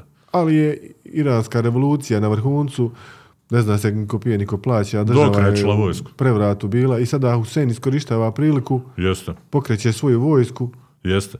Ali moramo i to reći da, je, da nije to bilo baš bez neke, jer je Homeini, znači Ajatolah Rohullah Homeini, znači Ruhollah Homeini želio proširiti svoju ideologiju na ostale bliskoistočne zemlje. Tu je posebno fokusirao sjever Iraka. Znači, e, u kome je vladajuća sunitska elita duže vrijeme obuzdavala šiitsku većinu. Iran su šiti, ovi su suniti.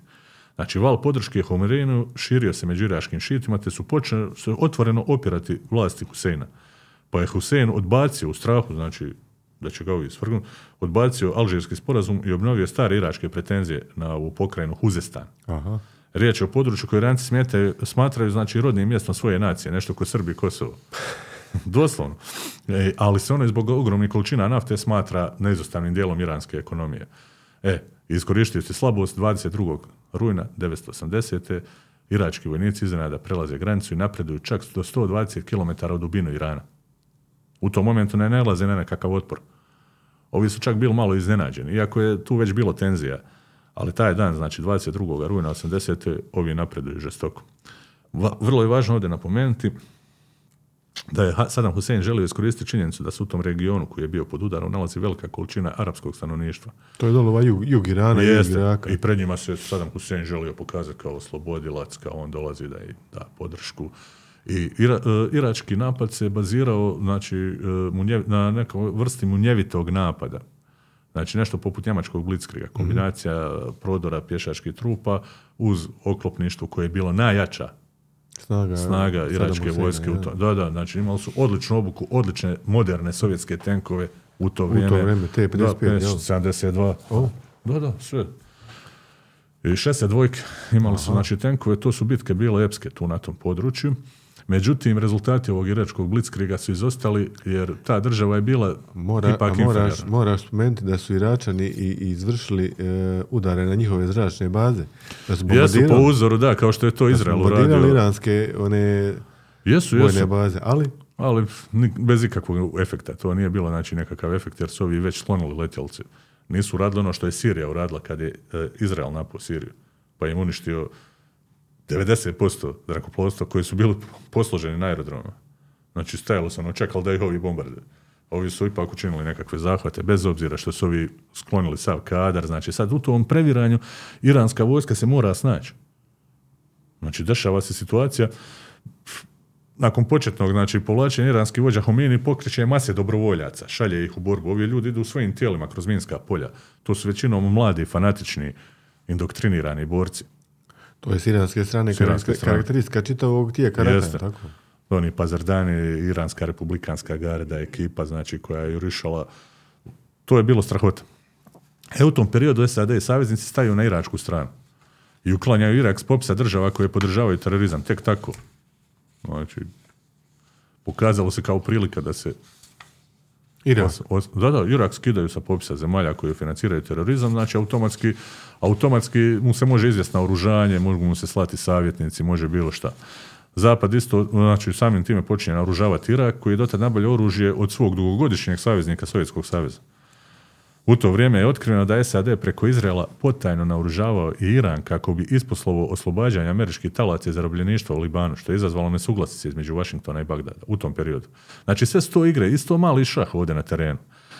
I ovaj se rat uskoro pretvara u beskrajno rovovsko ratovanje, masovno krvoproliće, raspanje municije. Da bi zadržali ove valove iranske napade, Iračani upotrebljavaju kemijsko oružje. I to je zanimljiva priča, jer u toj upotrebi kemijskog oružja Spekulira se da je dio kemijskog naoružanja bio i onaj koji je proizveden u Mostaru u potocima. Mhm. Ja, ja, bio To su ovaj. otrovi sarin, soman, tabun, znači oni su likvidirali, zna se da je Irak 83. godine koristio bojni otrov i perit, a 85. inervni bojni otrov tabun protiv iranske pješadije i slabo obučeni dragovoljaca. Protiv cijela je godina sjeo. Da, da, tako? jeste, znači kurde su uništili, znači tu je bilo stradalo 3000 do 6000 kurda u jednom udaru, znači čak i onaj njegov, njegov, jedan od njegovih vojnih savjetnika, pa i rođak, čuveni kemijski ali, tako su ga zvali, znači pohvalio se Sadamu Huseinu nakon jedne od tih užasnih zločinačkih akcija gdje su kurde potamanili sa tim otrovom, derao se, derao se sav oduševljen u uredu iračkog predsjednika, predsjedniče, ubijamo ih kao muhe sprejom. Znači, nevjerovatan je, je. odnos. To su takvi brutalni, takvi brutalni obračuni dan danas traju gore. Znači ne štede niko nikoga.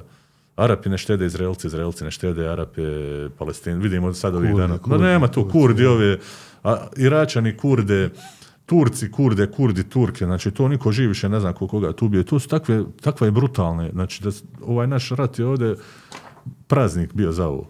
Šta je ovo? Mislim, možeš uzeti u omjer, naravno da je ovdje bilo užasne zločina i svega, ali ovo je u kontinuitetu, traje od kraja drugog svjetskog rata do danas, znači to ne prestaje. To su takve likvidacije, ta ubojstvo Kurda, to je nešto najstrašnije što sam ja vidio u povijesti. Mislim da je globalna javnost najviše upoznata s tim bila kad je ISIL, ona islamska država, Jeste. doživjela svoj najveći najveću ekspanziju, onda, onda je da, baš ono zapad bio Fenomen koji se sve. pojavio ne iščeka, ono, Da. doslovno. I, ovdje, i, opet se to može tamo dogoditi. Te su, to su ogromne nekontrolirana područja, pogotovo u Iraku. Dobar dio Iraka ne nadzire iračka vlast. Država ne funkcionira. Država ne funkcionira. Pa i u Iranu postoji ogromna nepregledna područja, ima tu dijelova, znači od grada do grada ima 5-6 stotina kilometara. Da. Ko će to nadzirati? E sad se taj rat pretvara u, u rovovsko ratovanje. Obje zemlje povremeno vazdušnim raketnim napadima tuku velike gradove, pa i glavne gradove. Jedni Teheran, drugi Bagdad. Druga faza rata, jel? Jeste naftna postrojenja i tankeri u Perzijskom zaljevu i pokušavajući nam omogućiti jedan drugo da ostvare prihod od izvora nafte. Tako su pokušavali oslabiti jedni druge. Vidjet ćemo da je dobar dio borbi fan, ovih e, Tomketa F-14 bio u osiguravanju naftnih polja i tankera. Na taj način, znači, željeli su održati kontinuirano izvoz nafte. To im je osnovna ekonomska grana, od toga žive. Američki, britanski i francuski ratni brodovi bivaju upućeni u zaljev gdje se nekoliko kuvajtskih tankera plovilo pod američkom zastavom i vojnom pratnjom kako bi se spriječio Iran da ih napadne. Tokom tankerskog rata, pod navodnicima, ratni brodovi 88. uništili su više iranskih naftnih platformi i greškom, kako su tvrdile vlasti u Washingtonu, obrli iranski putnički avion s 290 civila. To je ona priča. Znači, greškom. Tako rekli. Tako rekli, ba i greška je, vjerovatno. Ja ne vjerujem da bi neko pogodio avion zato što mu je... E, sada znači, Kada se ja... ovo se, da se vidi da je uživo. Irak pokreće 88. ofanzivu kako bi uh, Ir- uh, oslobodio područja pod iranskom okupacijom. Iran iscrpljen i suočen s novom invazijom prestaje na prekid borbi. Znači, ovi su već mimo bili ušli u teritorij i ovi su iscrpljeni, prestaju na prekid borbi nakon posredovanja jedinih nacija. Prekid vatre nastupa 20. augusta 88. i u to područje su upućene mirovne snage UN-a. Prvi komandant tih vojnih promatrača bio je jugoslovenski general major Slavko Jović. Zanimljivo. I znači, nakon 8 godina borbi, milion osam- ljudi Jeste. poginuli, nikom nig- nigdje I nije ekonomskog pomogao. iscrpljivanja Je, drže, je, je. nikom ništa, 0-0 totalno.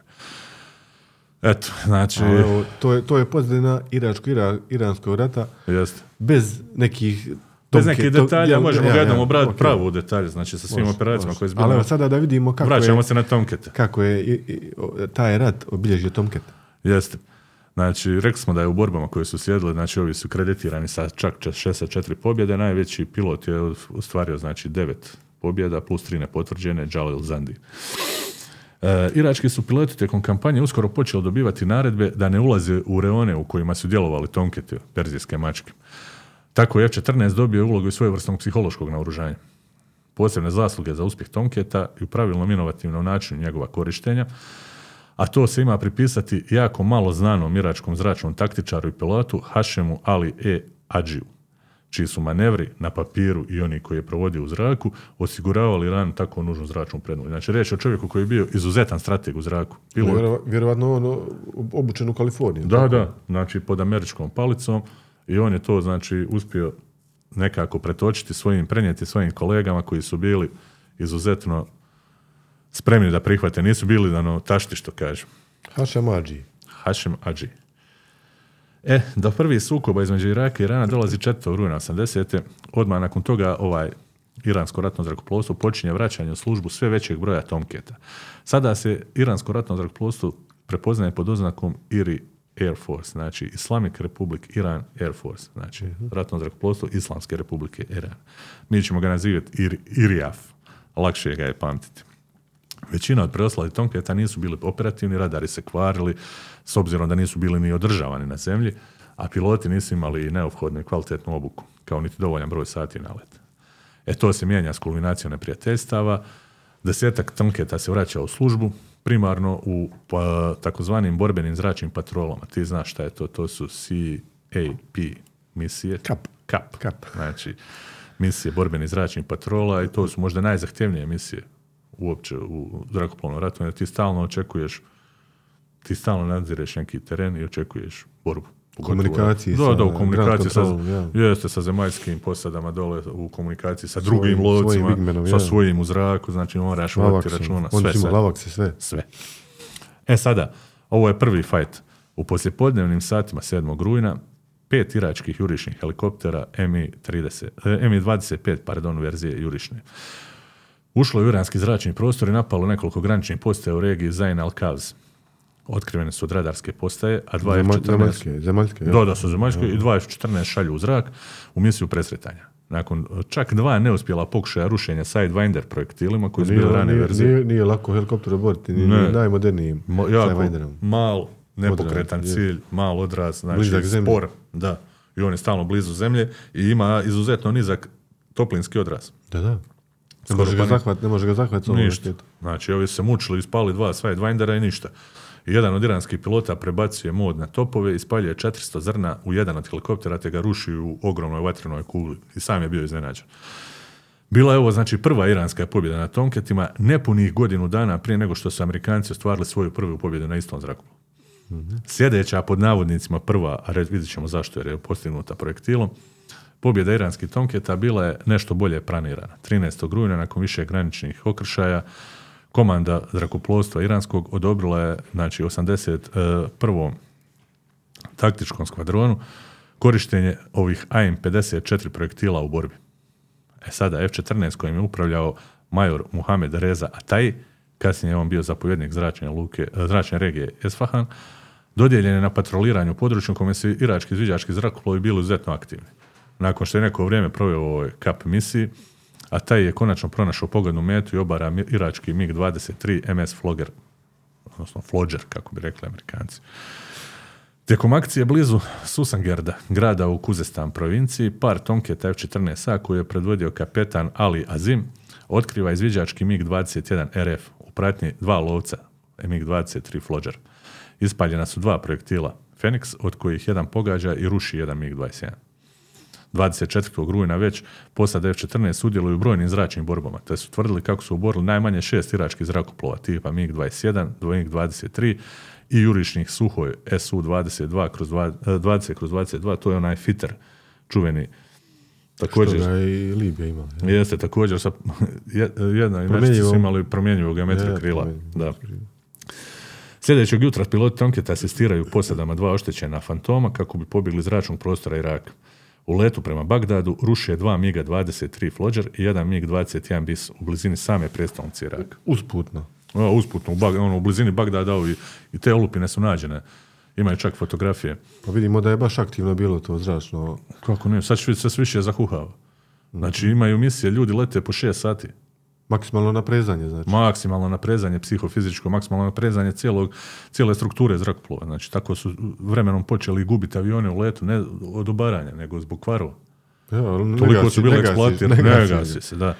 E, tijekom listopada ove posade voze niz, vode niz zračnih borbi s iračkim avionima i postižu najmanje 25 potvrđenih obaranja, uglavnom jurišnih zrakoplova. Riječ je o ovim zrakoplovima tiha MiG-23 BN.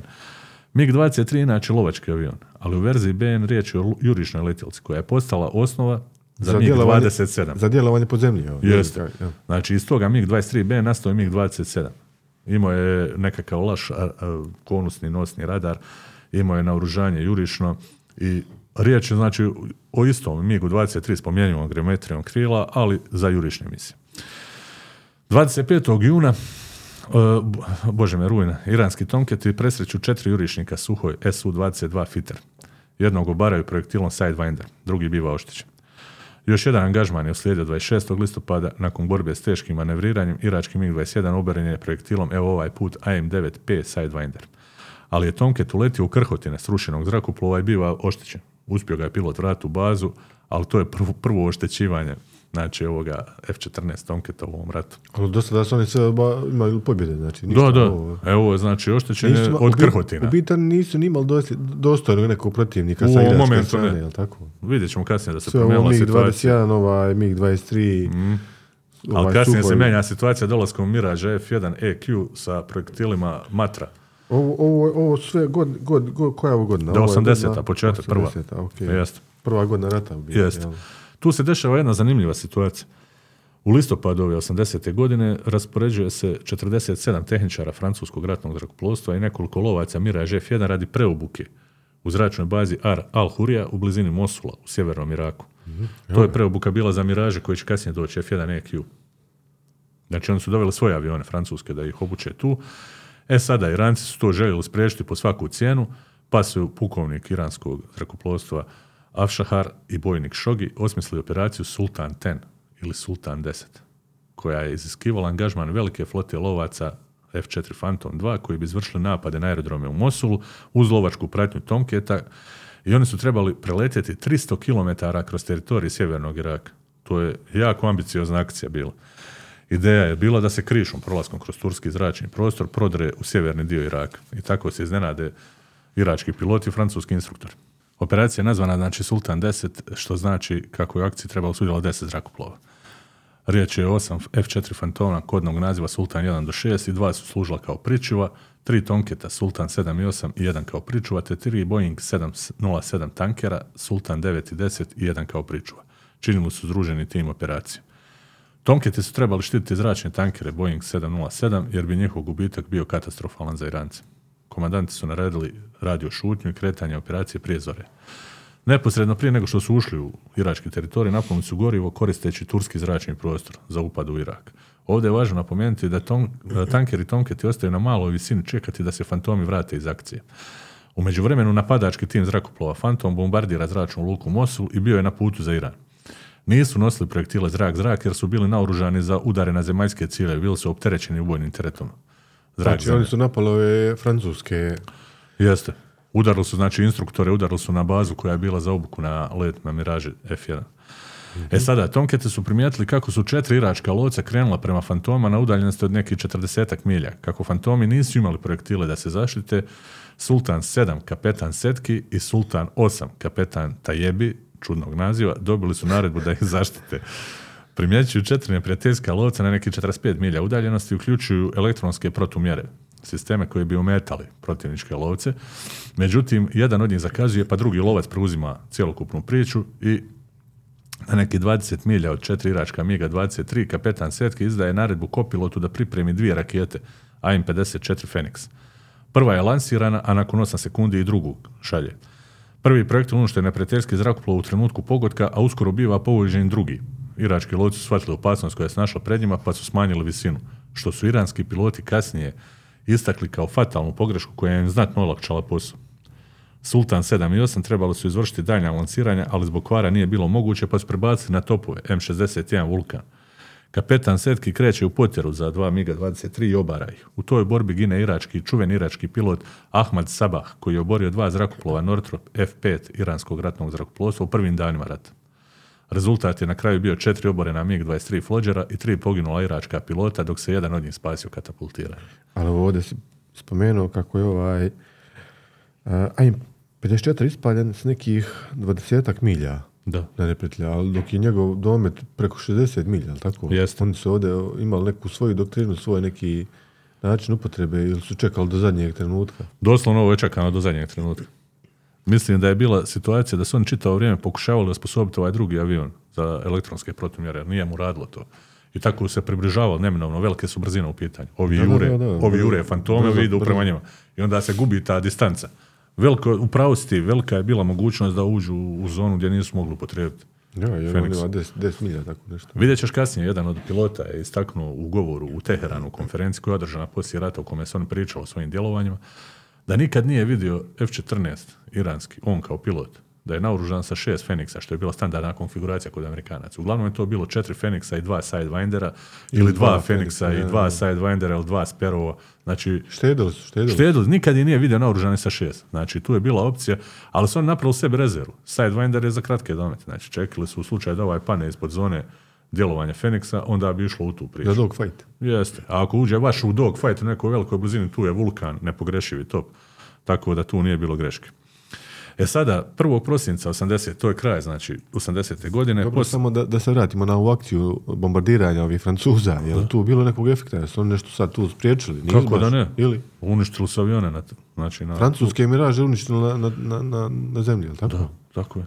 Uništili su još i objekata unutra. Da, to je odlična akcija. Odlična akcija, oni su to želili spriječiti po svaku cijenu i uspjeli su. A neki sam pročitao kao da je jedan čak i ovaj francuski tehničar poginuo u tom napadu. Pa vodi se kao, da, vodi se kao nestao. I šta sad, ništa, Francuzi? Ništa, niste trebali biti tu. Mm, Vidi, molim te. Da, znači oni su došli kao savjetnici. Ljudi su došli da prodaju oružje. Niste trebali biti tu, izvinite. Jer rat je. Da, da, da. da. Čim si se svrstao na stranu. To je i danas ova situacija u Ukrajini, znači. Gine je masa instruktora stranih. Na obe strane, i stranih plaćenika, ali nijedna država neće zbog njih Priznat. Ja, ući u rat. Da, pa ne.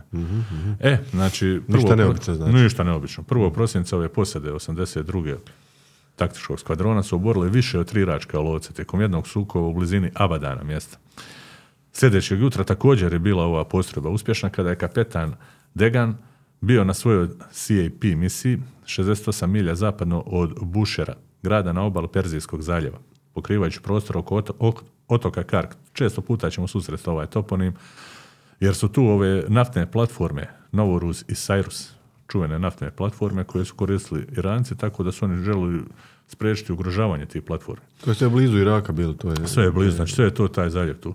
Primijetio je nekoliko neprijateljskih aviona na neki desetak milja udaljenosti nalazilo se dva MiG-21 koji su pokrivali Su-20 jurišnika koji su vjerojatno trebali udariti ciljeve, možda i čak i platforme. Pilot zaključava jedan od ciljeva, ispaljuje Fenix, projektil te ruši jedan od MiG-ova 21. Ostali se okreću i bježe maksimalnom brzinom. Znači sad su već shvatili gdje je Nema Tomcat, nema za Afrikanci. Krajem prosinca dio iranskih Tomketa se premješta, znači premješteni. F-14A iz 72. taktičkog skvadrona dodijeljeni su 73. taktičkom skvadronu i poslani su u Mehrabad, zračnu luku kod Teherana. U međuvremenu su posade 81. i 82. taktičkog skvadrona počeli letjeti stalne CAP misije nad sjevernim dijelom Perzijskog zaljeva u nastojanju da brane iranska naftna postrojenja, luke, brodove koji se tu nalazili sve ostalo. S njihovim vrlo, vrlo sustavom naoružanja Tomkete su patroli, znači, radili patrole između Bušera i Karka.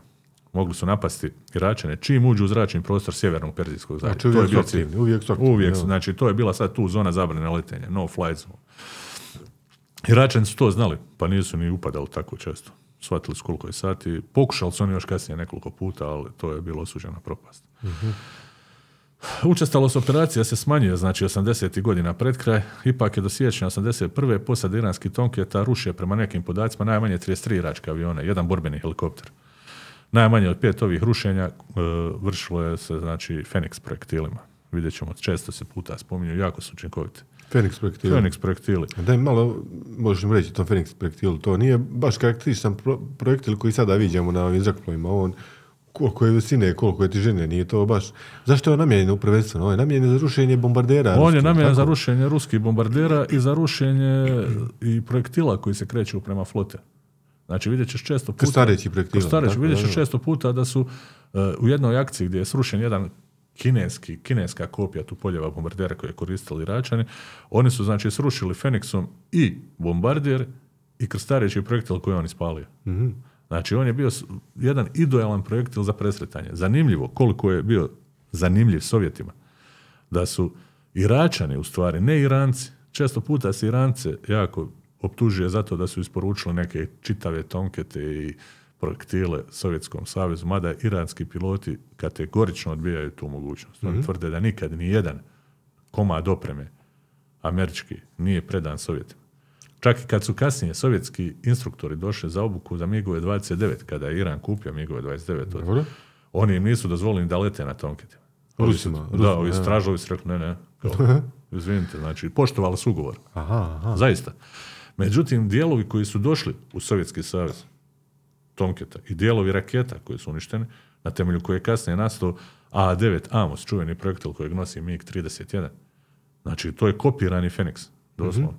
Znači, ti dijelovi su Iračani Prikupili, od srušenih Tomketa koji su pali na njihov teritorij ili projektila koji su možda neeksplodirani pali u pustinju ili u dijelovima poslali Sovjetskom savezu. Ne Iranci, nego Iračani. Aha, Znači, to je važno napomenuti. dobro. E sada, pazi ovo. Znači, intenzivne operacije se nastavljaju 81. godine i e, iranski tomketi su nastavili djelovati u redovitim intervalima tijekom druge polovice 81. s posadama koje su letjeli na stotine borbenih letova. Evo je ono što smo rekli. Mnogi od tih letova trajali su 6 sati pa i više, što je uključivalo i nekoliko dopunjavanja gorivom u zraku. Znači, aktivne su bile i posade tankera. Sve je to američka oprema. Znači, svi ti ljudi su prošli obuku, američku obuku. Znači, ovo je klasična primjena američke O, strategije ratovanja. Mini, mini američka vojska. Mini američki udar, da, da, u iranskom oklopu. E sada, major Ali Ekbali svjedoči. Tijekom rata smo stalno pokušavali održati do 60 F-14 u operativnom stanju, kako on kaže. U početku su manje više uspjevali u tome, ali u prosjeku su uspjeli održavati između 40 i 45 tonketa borbeno spremnim. To nije malo broj. Ne, znači to je ozbiljna respektabilna sila s obzirom na ono što su Iračani ponudili s druge strane. E, unatoč kontinuiranom uspjehu u borbi flota lovaca doživljava svoj prvi gubitak u ratu. 14. travnja 81. kada se F-14A kojim su upravljali kapetan Džafar Mardani i poručnik Golam Hosein Abdolšani srušio u Perzijski zaljev, pri čemu su oba letača poginula. Točan uzrok njegovog pada ostaje nejasan. Po jednoj verziji ovog događaja avion pada u COVID, a prema nekim navodima bio je i žrtvom djelovanja vlastitog protuzračne odbrane, znači PZO baterije. I naj, to je najvjerovatniji razlog, jer su tu bile jake PZO baterije koje su njega vjerovatno zamijenile za iračke bombardere, jer je on u silueti u zraku izgledao kao recimo Su-17 fitter kad leti tom brzinom, i čak kao MiG-23. A dobro, nije mu mana, nije ovaj COVID i, i eto, to je bila bojna. I to je bila, bo- tako da su uzeli u obzir, znači Iranci, da ne bi prebacili krivicu na vlastitu protuzračnu bateriju, rekli su pa ovo je COVID i gotova stvar. Mada ovi stručnjaci sa zapada tvrde da je najvjerovatnije nastalo djelovanje toga. E, pazi sada, znači krajem 98. iranski tomketi susreću nove protivnike u zraku. 81. Da, da, krajem 81. Dobro. Oni susreću znači nove protivnike francuske miraže F1 EQ i sovjetski MiG-25. Prvo potvrđeno rušenje miraža F1 dogodilo se 3. prosinca 81. Ovo se događa u dvotjednom razdoblju intenzivnih zračnih borbi kada iranski tomketi uništavaju 16 iračkih lovaca, uključujući 6 miraža. Znači, to je, pazi učinka. Znači, ne govorimo mi sada ovdje samo o djelovanju F-14 tomketa. Tu su i Fantomi i F-5. Znači, svi su djelovali u rušenju 16 iračkih lovaca, ali 6 miraža. E, a de, de mi reci, ko, ko vozi ove, ko upravlja s ovim iračkim zrakoplovima? Pa s iračkim zrakoplovima prema podacima koji su kasnije objavljeni u nekim natpisima, pa čak i u potvrđenim izvještajima s obje strane, letili su uglavnom irački i sovjetski piloti, ali su letili i američki i australski piloti i raznih nacionalnosti drugih bilo je, znači tu plaćenika pilota poprilično. Ja čak smatram da su dobar dio uspješnih akcija obavili piloti koji su letili pod, pod iračkom zastavom iz drugih zemalja. Jer su irački piloti bili jako tvrdoglavi kod obuka. Sovjetski piloti svjedoče tome da su s njima imali izuzetnih problema. Kao što, da, da, kao što su kasnije tvrdili u sirijskoj kampanji, sada ovih dana, što kažu, ovih zadnjih godina, da su najveći problem imali koordiniranjem djelovanja sa sirijskim trupama na tlu koje su nekom, Ništa. nekomunikativni. Ništa nisu slušali, ja. Ništa, nije bilo, nisu uopće bili zainteresirani. Ono, ovi su došli da na teren koordinacija između zraka i zemlje je bila užasna. Znači, sve sirijske trupe koje su čuvale, so- odnosno ruske baze, jel, koje su se nalazile tamo, Tartus, ne znam gdje, su često puta imale takve propuste da je dolazilo i do, i do napada na baze, a to se nije smjelo desiti. Ako se sam ne čuvaš, nećete Sirija. Da, da su ovi skontali da se s Sirijcima nema potrebe da komuniciraju nešto naročito, pa su preuzeli stvar u svoje ruke. Međutim, evo, vraćamo se ovdje u ovom vremenskom razdoblju, 81. već kraj 81. bilježe se prvi ozbiljni problemi sa mlaznim motorima. Riječ je o motoru TF30 PW414 koji se nalaze na Tomketima.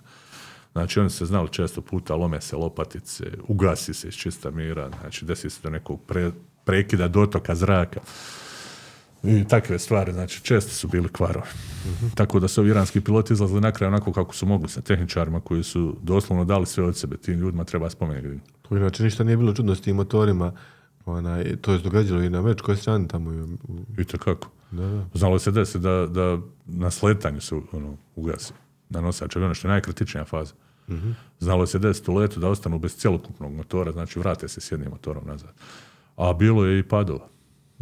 I to poprilično broj. Prvi sovjetski Fox- Foxbati, odnosno MiGovi 25, stigli su u Irak početkom 80.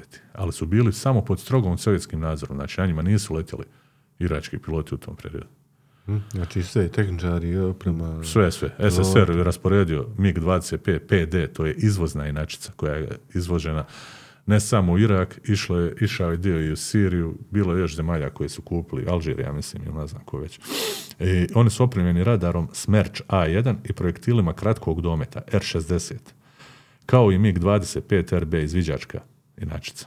Oni su bili raspoređeni u zračnoj bazi Šoaiba, južno od Basre u Iraku, zajedno s pukovnijom koja se sastojala od 16 MiG-ova 21 MF i 20 MiG-ova 23 koji su bili zaduženi za njihovo čuvanje. Ali ova iračka strana nema nikakvog ekvivalenta Phoenixu. Ovo sve što se nabrojao i Ma raketa ništa, nula. R6, to je sve kratki domet kao i ovaj AIM-9. Tako, znači sve su to kratkodometni projektili i, i oslanjali su se i na topove, do, dobrim dijelom oni koji su imali topove, znači oni, oni bi ušli, ušli bi u neki dogfight, znači oni su nekako izlazili na kraj sa, sa Fantomima i sa F5, ali nikako nisu izlazili na kraj sa Tomcatom. Znači gdje je bio Tomcat, gdje su oni znali da ovaj patrolira, bilo je zabranjeno iračkim pilotima da lete. Znači doslovno zapovjedništvo bi izvalo, Ne idi tamo. tamo su Tomcat, ne idi Ne ide tamo, ja. Doslovno.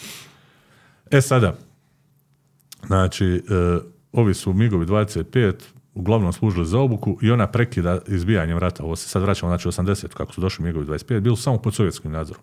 Ništa im nisu dali da lete. I prvi poznati sukob između iračkih 25 i iranskih F-14 došlo je nakon razdoblja intenzivnih zračnih borbi u, oko zračne baze Vahdati blizu Dezfula. Irački migovi 21 migo 23 koji su uzletali sa nekoliko aerodroma između Salman Paka i Basre, isprava su ti Iračani imali ogromne gubitke u tim borbama, krajem travnja i početkom svibnja 81. Ali sada pristižu dvije eskadrile lovaca MiG-21 MF koji su bili, evo, kao logično se nadomiče na tvoju priču, naoružani francuskim projektilima zrak-zrak Matra R550 Magic MK1. Situacija postaje takva da su Iranci bili raspoređeni, raspo- e, bili znači prisiljeni rasporediti jednu grupu Tomketa u Vahdati za ponovno uspostavljanje zračne. Znači MiG-21 nosio je francusku raketu u mat. Jeste modifikacija, znam se to. I ova Matra Magic, je li to nešto ekvivalent AIM-9 ili... Jeste, ali je puno bolje. Aha. Bar je se pokazao. U originalu nju koristi koji avion u Francuskoj? Pa koristi Mirage F1, koristi Super Etendard. Aha. Koriste, okej. znači, Ali ovo uglavnom- prilagođen je ovdje za Pa i MiG-21. Mirage 3C, ona verzija i 5C, sve ostale. A ovdje je, znači, za prvi put na sovjetski avion se postavljaju lanseri za, za zapadne dobro, projektile. I sad, pazi, Neobično, neobično, ovi su napravili pokolj tu, znači, veliki su gubici bili. I onda ovi opet normalno djeluju, raspoređuju tomke. Znači. Iračani su s ovim MiG-om 21 i, kombinacijom ove Metri Magic rakete. Udarili na iranske koje F4, F4, F5, i- F5, pa čak i neke, ne znam šta je još bilo. Imao sam još Ove neke slabije, lovac, u biti slabije nije bilo to u tom Jeste, keta, jel? Nije. I onda ovi kontaju, aha, evo tu gubimo i šalje se jedna, Aha. jedna jedinica Tomketa da uspostavi nadzor nad Vahdatijem, tom području tu. E sad, prva bitka između 25 i F-14 završila je, recimo, neriješeno. Odmakli su se jedan od drugoga, znači desio se neki zahvat ciljeva, ali su jedan na jednu, drugi na drugu stranu. Međutim, MiG-25 RB sudjeluju u prvoj zračnoj ofanzivi na otok Kark, koji smo spominjali već, koja je lansirana u kolovozu 82. godine. Operacije se vrše na velikim visinama i pri velikim brzinama. Pa se jako, pokazalo kako je jako izuzetno teško presret MiG-25.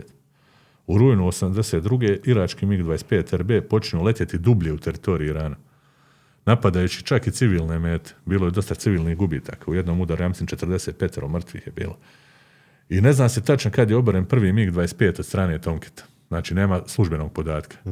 Ali evo, recimo, u 12.40 sati ima zapis iz e, iranskih arhiva, 16. rujna 82. dva F-14 u CAP misiji između Bušera i Karka obavješteni su o približavanju jednog kontakta na visini od 70.000 stopa. To je 21.336 metara. 21 prema km, računici. ja, ja. Eto. Koji leti brzinom otprilike tri maha. Nije bilo sumnje. Tomketi se okreću prema ovom cilju. To je, to, je, što to, je, bio- to je i plafon leta F-14, 70.000 feet, je li tako? Da, ali on je, on je doslovno, znači, nije stigao na tu visinu, oni su skužili da je ovaj gore i ufatili su ga u zahvat. Krenuli su prema njemu, uključili radar, klik, ispaljuju projektil Fenix sa udaljenosti od 100 km. Aha. Pilot MiGa to je više 25. odvraćanje. Da, da, ali ovaj uopće nije reagirao. I nakon par minuta se pretvara u vatrenu kuglu. Čovjek nije shvatio da je zahvaćen uopće. Pa nije imao vjerojatno revers, ali? Sigurno. Znači, okrenuo se čovjek, išao je pravocrtnim letom, peglo zrak. Znači, Mislio, ne može mi niko ništa. ne novo može mi, ja sam gore i ovi su ga skinuli fino s neba, hladno. E, prema iranskim izvorima ovo je prvo potvrđeno rušenje iračkog Foxbeta od strane uh, Tomketa. Iako je jedan irački prebjeg u Iran, znači koji je prebjegao nekakav Mhm, oficir, potvrdio još jedno obaranje koje se navodno dogodilo prije ovog slučaja, ali on ne postoji u službenim zapisima. To možda nije, nisu ni svjesni bili da su pogodili nešto. Pa moguće. Ovaj tvrdi da je prije ovoga bio jedan sigurno. Eto, pa vidjet ćemo. Možda pokažu neki dokumenti kasnije. Sad se stalno još uvijek to istražuje. E, 22. rujna jedan MiG-25 RB izviđačka verzija protutnjuje je na ogromnoj visini iznad iranske predstavnice Teherana. To je bila prekretnica. I unatoč preletima Teherana, sljedeći sukob sa Foxbatima dogodio se u blizini Karka opet. Dana 1. prosinca 82. F-14 kojim je upravljao major Šaram Rostami, često puta se spominje taj čovjek, bio je na CAP misiji između Karka i Bandara E. Homeinija, štiteći konvoj trgovačkih brodova na putu za Bandar Abbas mjesto. Da, da, na- znači, na, nakon dva sata leta i dopunjavanja goriva u zraku, Rostam je alarmiran sa zemlje u kontaktu koji prilazi na visini od nekih 13.000 metara, ali brzinom 0,4 maha, pa nije bio siguran o čemu je riječ. Neki 490 km na sat. Rostam je vrio, znači radar intercept officer, čovjek koji sjedi iza, ja. pokušava zaključati metu, ali pilot MIG aktivira ECM sisteme za ometanje. Unatoč ovim mjerama, Rostani ispaljuje projektil AIM-54 na razdaljine od oko prilike 64 km. I obara ga. MIG se ruši u more, a pilota, pilota nikad nisu našli. Ovo je, ovo je ono odličan, odličan skor. Odličan sa, sa 64 milje ga pogodio. To je nevjerojatno. Da. 64 km. Sa, Da. da. Znači, već 4. prosinca, nemalo zatim, još jedan MIG biva oboren kod Tabriza od strane majora Hasana Toufanija.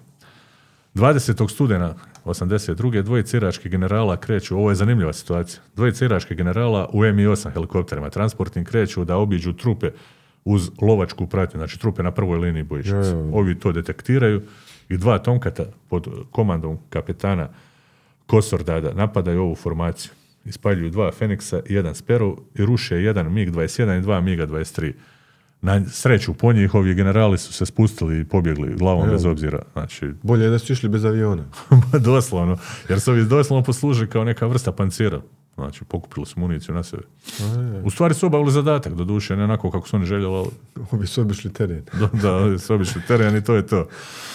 Nekoliko zapadnih izvora navodi kako između 16. i e, siječnja i 18. veljače 83. zrakoplovi i protuzračna odbrana iranskog ratnog zrakoplovstva oborili ne manje od 80 iračkih zrakoplova, znači 80 plus. To je neka skor bio od 83. A 24 od tih obaranja su pripisana Tomketima. No istina je bila daleko od toga. To je bio u stvari period najmanjeg intenziteta. To je u, u dva mjeseca kao, jel? Da, ne, ovo to je bila više propagandna aktivnost. Međutim, to je bilo, znači, period najmanjeg intenziteta borbi, taj period, 83. Znači, to nešto nije bilo, ono, Ali eto, dobro je propagande. da. Iranci počinju koristiti novu strategiju, ovo je zanimljivo, znači, kad govorimo o strategiji leta, u kojoj presretači i protuzračne baterije samova kombinirani su za stvaranje takozvanog polja smrti. Šta to znači? Ne zna se mnogo o ovoj taktici, jer ona je još uvijek upotrebi u iranskoj vojsci. Ali otprilike Amerikanci su zaključili da je riječ o taktici koja je uključivala F4 ili F14 kao čekić koji bi tjerao Iračane na samove kao nakovanje. čekić i nakovanje. ima Ima, luke, ima. ja. Pa jednu sličnu stvar su sličnu stvar su primijenili u ratu 99. protiv NATO-a Srbijanci. Često puta, mislim, to je navlakuša jedan, jedan vrsta beta. Uključili bi neku radarsku postaju koja je bila manje važna ili neku staru radarsku postaju Samo proturadarskog da zrači, sistema, ja. da zrači, da navlači avione da idu prema njemu koji bi gađali harmovima, projektilima proturadarskim, a onda bi baterije koje bi se nalaze na polovini puta Upalile se, ja. upalile se i počele djelovati. Tako je najvjerovatnije oboreni F-16 iznad Apatina negdje gore u Vojvodini. Jedan. Ima, ima smisla taktika. Ima, ima, zanimljiva je taktika, međutim nisu Amerikanci naivni. On to Mo, možeš jednom... da, ali Iračani su naivni. Ovi su naletili više puta na ovo. E sada, znači, 6. kolovoza, ovo je zanimljivo, znači 6. kolovoza dva zrakoplova, MiG-25 PD, to je ova izvozna varijanta lovačka, iskoristila su turski zračni prostor. Vidjet ćeš da su često puta jedni i drugi koriste turski zračni prostor da se zavuku. čudno, znači njima bilo to. Ne. Preletiš malo. Ništa, malo, ovi, ovi se naprave da nisu vidjeli nikom ništa. Znači, e, oni su iskoristili da letili u blizinu Tabriza mjesta. Jedan F-14 ih primjećuje i kreće u presretanje. Ispaljuje Fenix i on eksplodira u blizini jednog od migova te ga jako šteće. E sad, pazi ovo. Piloti pokušavaju od tih migova 25 pobjeći i ući u irački zračni prostor. I momen, u tom momentu, kakva nesreća. Ispod njih je letio kapetan Kazem Zarif Kademi, vodeći par lovaca F5E Tiger, naoružanih napalmom i sidewinderima. Išli su u neku drugu akciju, totalno. I ovaj naleće iznad nje. Nisko je. E, kapetan Kazemi pokušava mu prići za leđa, vidi da je ovaj oštećen, da ovaj dimi, ispaljuje oba sidewind- sidewindera Nije i ruši. Nije štedio. Ne, I ruši Sve- ovaj način Timing Sve 25. je ispalio što imao. Da. Tako da je F5, e, Tiger 2 u stvari srušio MiG-25. I to je bilo peto obaranje MiG-25 u Iransko-Iračkom ratu. Za 6. veljače jedan Tomcat postavio je zamku u većoj skupini iračkih jurišnika, MiG-23 BN.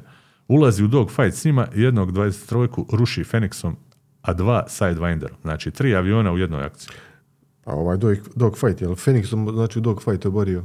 Nije, on je ušao, odmicao je se, nije, nije. Znači, on je ušao praktično u borbu, to ne označava i dogfight. Jer ima F-14 mogućnost s Phoenixom da ti možeš dogfight oboriti. ono. Ne, ne mislim.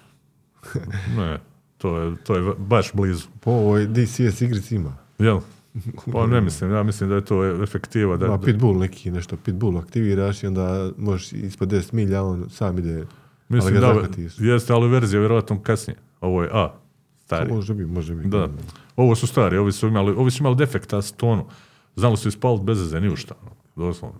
Ali su se pokazali ubitačni. Da, da. Jer jebi ga nisu mogli održavati, oni su išli na tu, na tu priču, znači domaće proizvodnje, domaće dorade. A moraš i ti je kupiti ovaj F-14 u DCS. Hoću obavezno. Pa Mada ne znam ko će mi sjediti pozadnji, ja dvojica. Sad ću- Pa se. Nešto Ti ćemo. budi pilot, ja ću biti trio. može. Eto.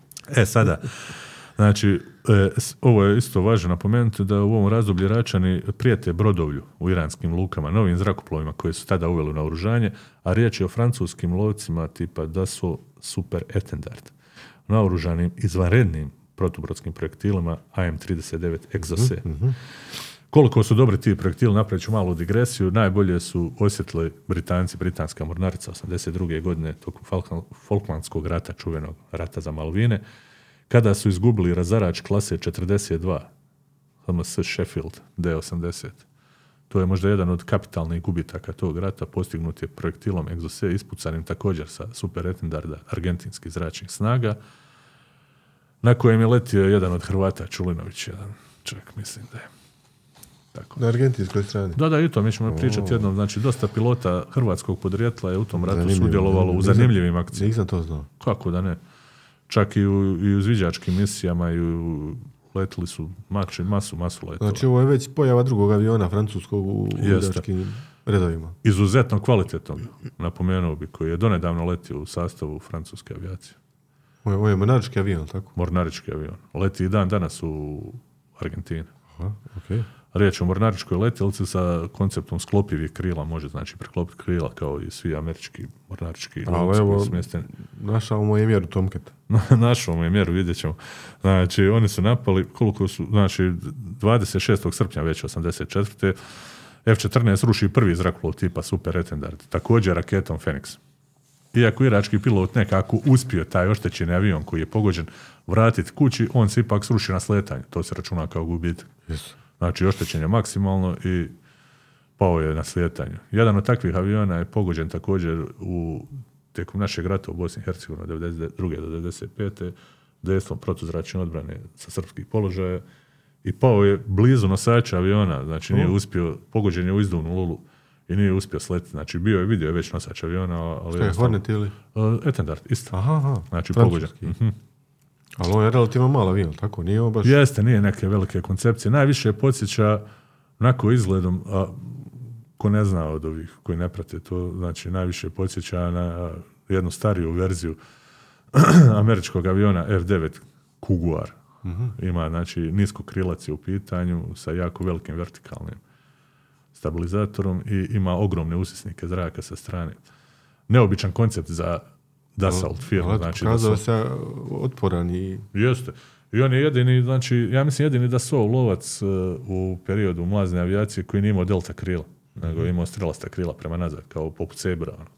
Znači, svi da su lovci su prepoznati po tome što imaju delta krila, pa čak i ovaj zadnji Rafal. Evo, je Iračani su ga koristili u tom posebnom dijelu svo- svoje kampanje protiv Irana koja, se- zove kao rat brodova, rat tankera, je li tako nekako? Jeste, u ratu tankera. Znači, to je bilo Šta je- o čemu iscrpljivanje. Pa pokušaj uništavanja tankera, pa čak i stranih tankera koji su bili na vezovima.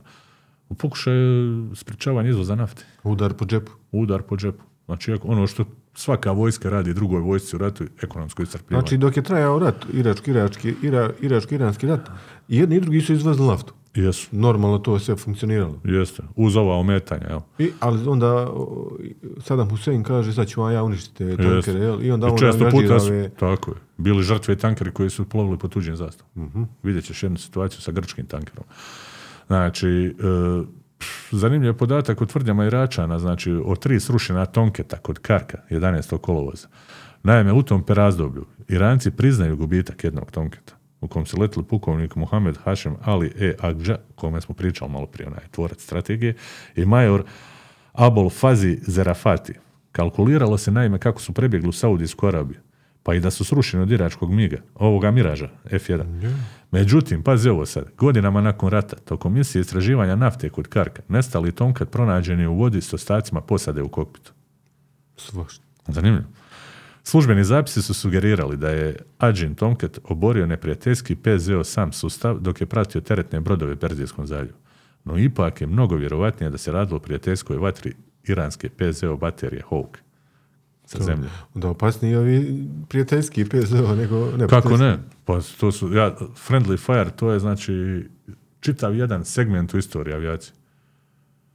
To, to je, prijateljske vatre je stradalo masa aviona, eto opet se vraća na 99. i NATO intervenciju.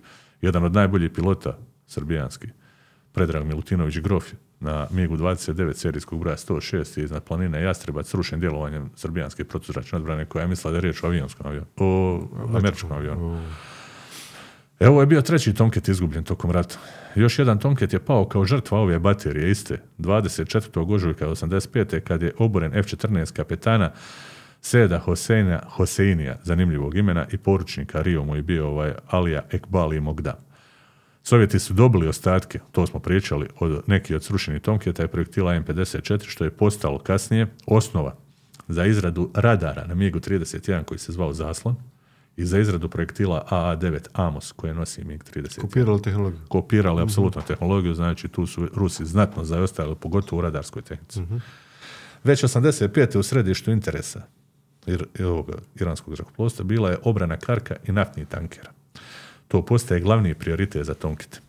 20. Kolo, 20. kolovoza 85. biva oboren jedan od četiri miga 25 RB koji je krenuo prema Karku. Ovi ne odustaju. No, znači, hoće da im unište tankere i izvoz nafte, ali tako? I ovo, da, da, samo udri, znači napravljen štetu maksimalno. I ovo je bilo ujedno posljednje rušenje od strane Tomketa 85. godine.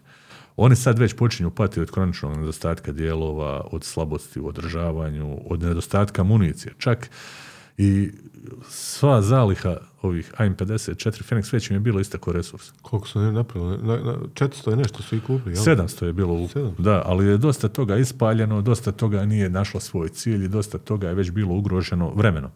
Znači nisu bili održavani, nisu bili skladišteni. Trebalo neke čipovi održavati ili nešto. Trebali su čipovi da se ugrade, pogotovo ovaj hit seek, onaj čip neki, ne znam, i ta situacija. Onda Na rok kasnije- trajanja, jel? Ima sve svoj rok trajanja, tako da su ovi na najgori mogući način to upoznali.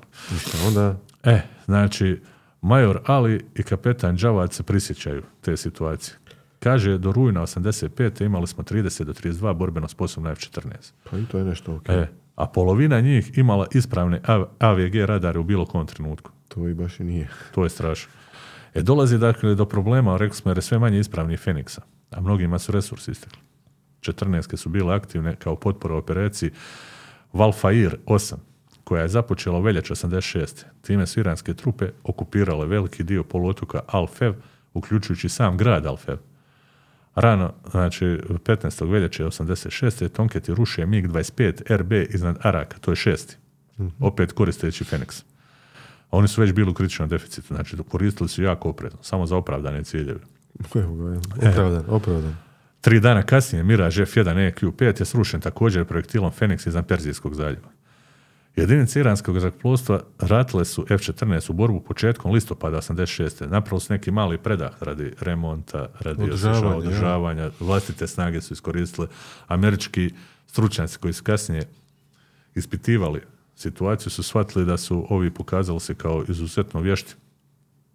Iako nisu imali neku osnovu bazu tehničku za rad, za nekakve, radili su vlastite modifikacije neke stvari, čak su neke svoje dijelove proizvodili. Prilagoditi se i. Prilagodi se, snađi se. Pa što- Čak su piloti odbijali da lete na avionima koji su, kojima su produženje resursa radili iranski tehničari, nisu imali povjerenja iranski piloti. Mhm. Bili su ljudi, kontali su kakav kompleksan aparat imamo kod sebe, kad se sam gasi iz čista mira, možeš misliti kad ovi sad Ja, ali Ali se pokazalo da su dobro posao radili. E sada, znači, 86. oni sudjeluju, znači, u u 150 zračnih borbi. Tomkit. To su najintenzivnije i najdulje razdoblje zračnih borbi. Većina tih zračnih borbi završila je bez rezultata. Znači, to se uhvati neki zahvat, ali opet je napor pilotu. Je. Znači, nije to svako bilo rušenje. Većina ljudi kaže 150 zračnih, znači srušili 150 aviona. koji Ne, je to intenzitet ratovanja? Šta će to je, znači na dnevnoj bazi desetak borbi, to je nešto nevjerojatno. Znači stalno su bili u nekom engageu. E sada oni ruše, znači F1 iznad Perzijskog zaljeva, nakon što je taj F1 pogodio grčki tanker Faroship projektilima Exose. Znači tu sad već imaš multinacionalnu dimenziju ratovanja. Ovi napadaju tankere bez, ne zanima ih. Vi izvozite naftu iz Irana, vi ste neprijatelji. Kakvi huti ovo? Sada Evo, ništa. Ovi su mila Ovo majka još. Ovi još nemaju miraž. e sada, znači, e, flota iranskih Tomketa trpi jedan gubitak još 14. srpnja 87. kad se sruši F-14A kojim je upravljao bojnik Ali Reza Bitaraf tijekom borbe s najmanje 12 iračkih lovaca. Može. Znači, opkolili su ga, zauzeli poziciju, gađali. Pogođen je s više projektila čovjek. A, Pa nije imao šanse. I dva loša, ubiše Ubiše Miloša. Miloša, jest. tu bed Miloš dead. Ovdje i. Jes, jes, tu bad Miloš Deč, što bi rekli Amerikanci. Iranci, znači ne da su se samo borili protiv Iračana, ovo smo rekli, već i s pilotima drugih nacionalnosti. Pa je poznato evo da su Egipćani letili na MiG-21, 23 kod Iračana, dok su recimo Belgijanci, Južnoafrikanci, Australci, pa čak i jedan Amerikanac letili na Miražu u periodu 85-86. Plaćenica. Kaže, pa, fascinantno, fascinantno. Znači, zamisli koliko je sad dimenzija dobiva ovaj rat. Jako slabo istražen rat. Jako slabo istražena zračna djelovanja. Ali evo, Tom Cooper i ekipa su napravili odličan posao. Znači, ovo je istraživanje dugogodišnje.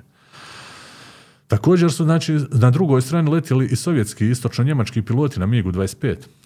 15. studenog F-14 kojim je upravljao bojnik Afkami presreo je formaciju Miraža F-1 iznad Gašarana u sjevernom dijelu Perzijskog zaljeva. Koristeći AM-7 Sparrow oborio je jednog Miraža, a drugog je oštetio. U to je vrijeme znači, flota ova iranske avijacije F-14 Tomketa spala na minimalnu razinu bez presedana u ratovanju. Na samo 15 mlaženjaka koji su bili spome- eh, sposobni za letenje. Zalihe Feniksa također su bile niske. S manje od 50 operativnih projektila u tom momentu.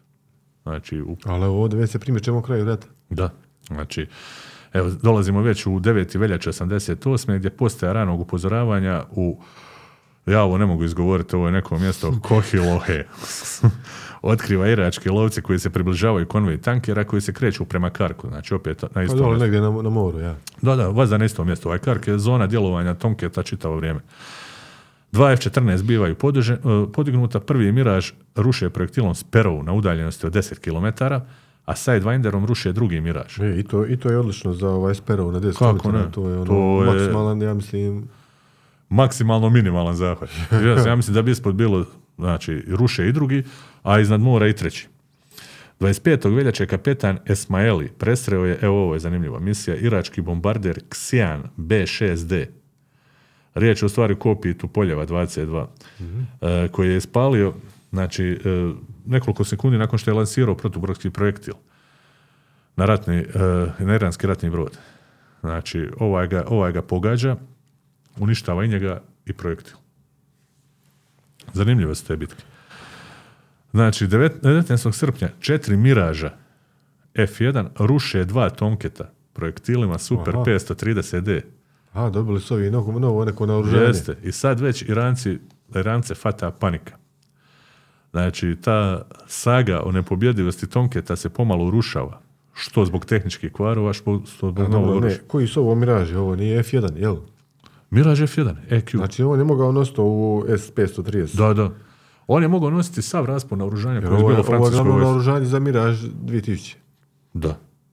Znači, je- on se koristi na Mirage F1. Jeste. Mirage F1 imao neki isto radarski navođeni projektil stariji od ovoga... Jeste, materin neki. Nešto, M- Magic. M1 nešto. Nešto, nekakve su. Ali radarski je bio. Da, da.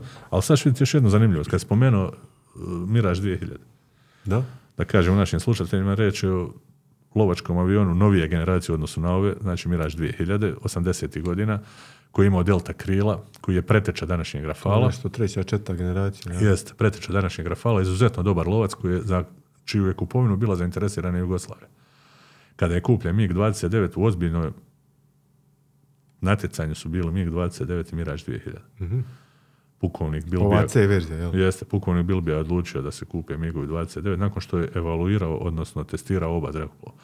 Tako da je 2000 odbačen, iako smo mi imali Jugoslavija tada suradnju sa Francuskom u tehnologiji, jer su često puta korištene komponente i različite tehnologije na našim avionima, pa je čak i na U Supersonic trebao biti rezultat ploda rad, zajedničkog rada francuskih i domaćih inženjera, čak je i orao avion.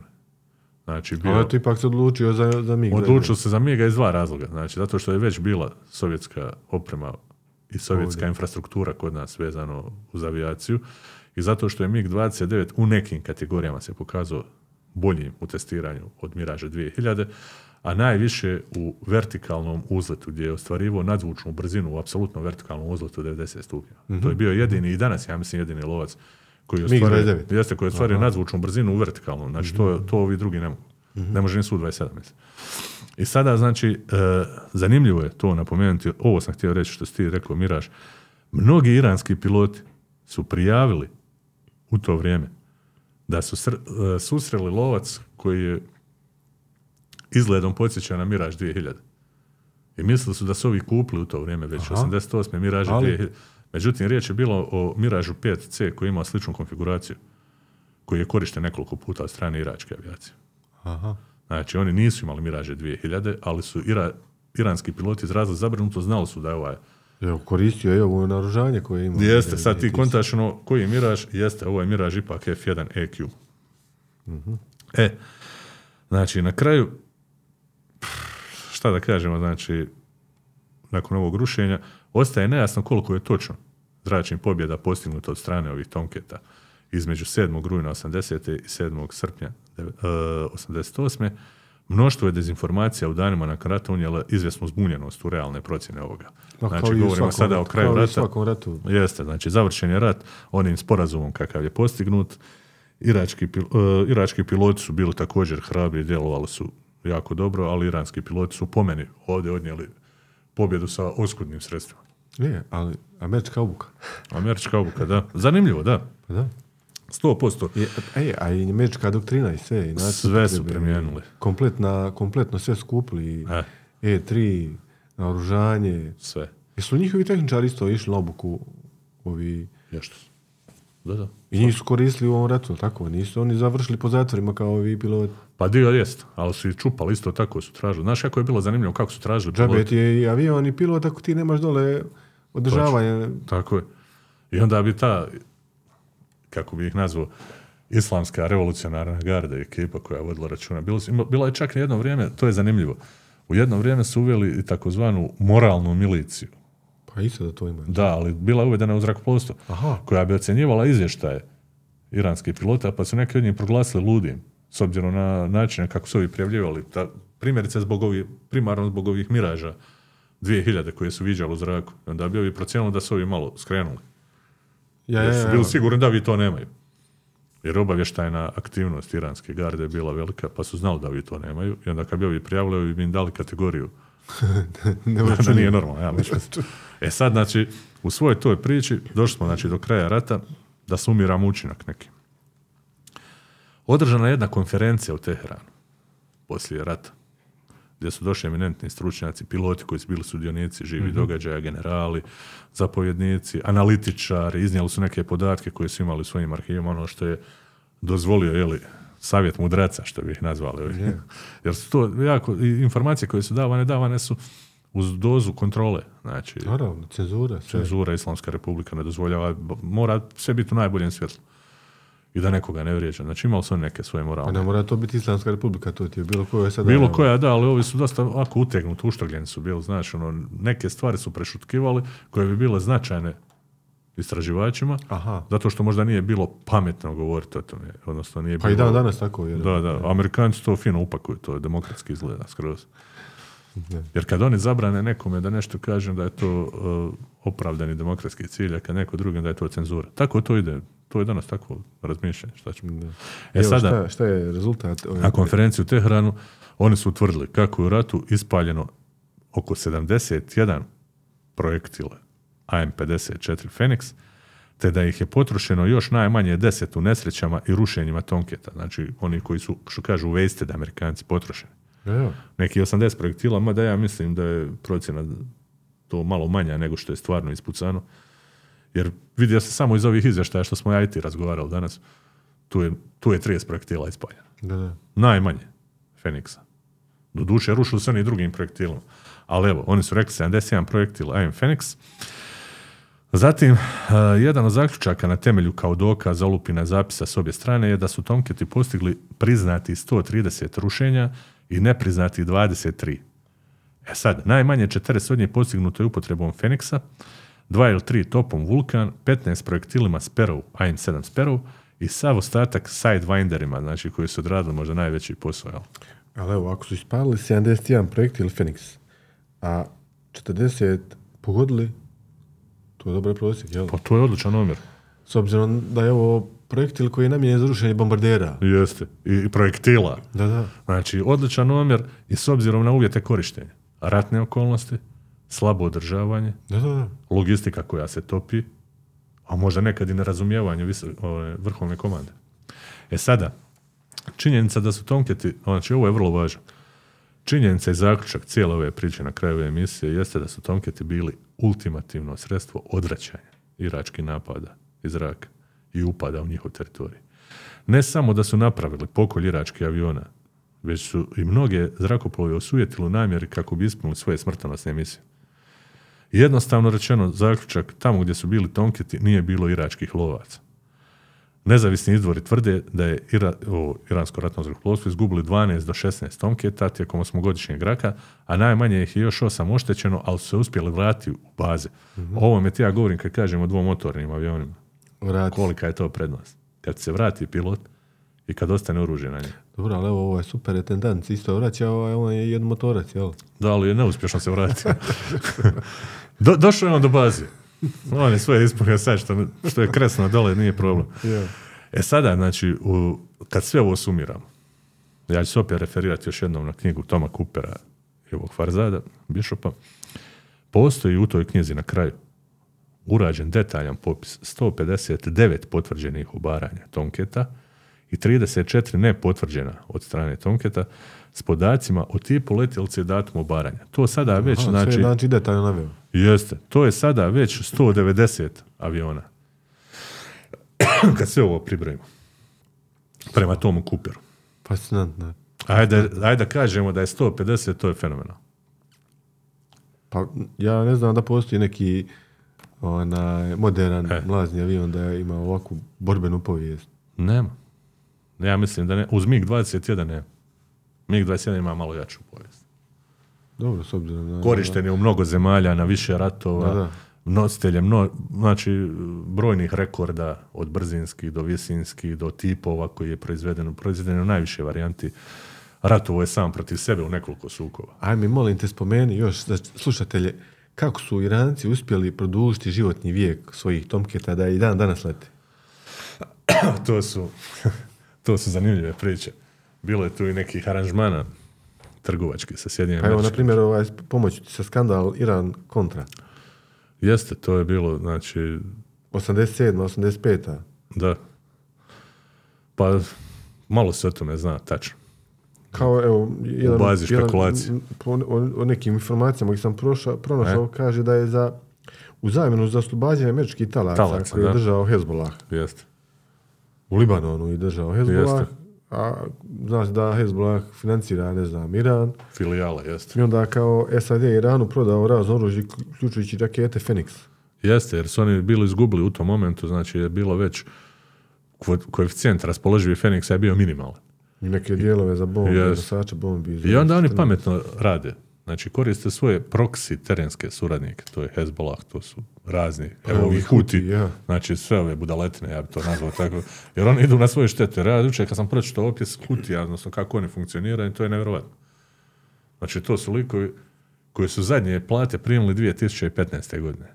Žive od doslovno gusare, ne znam kako. Huti, jel? Ja, ne to je znam plemensko dole, jel? Plemenska zajednica luda, zajednica. žene imaju nekakve neograničene. Ali, ali ovo za ove...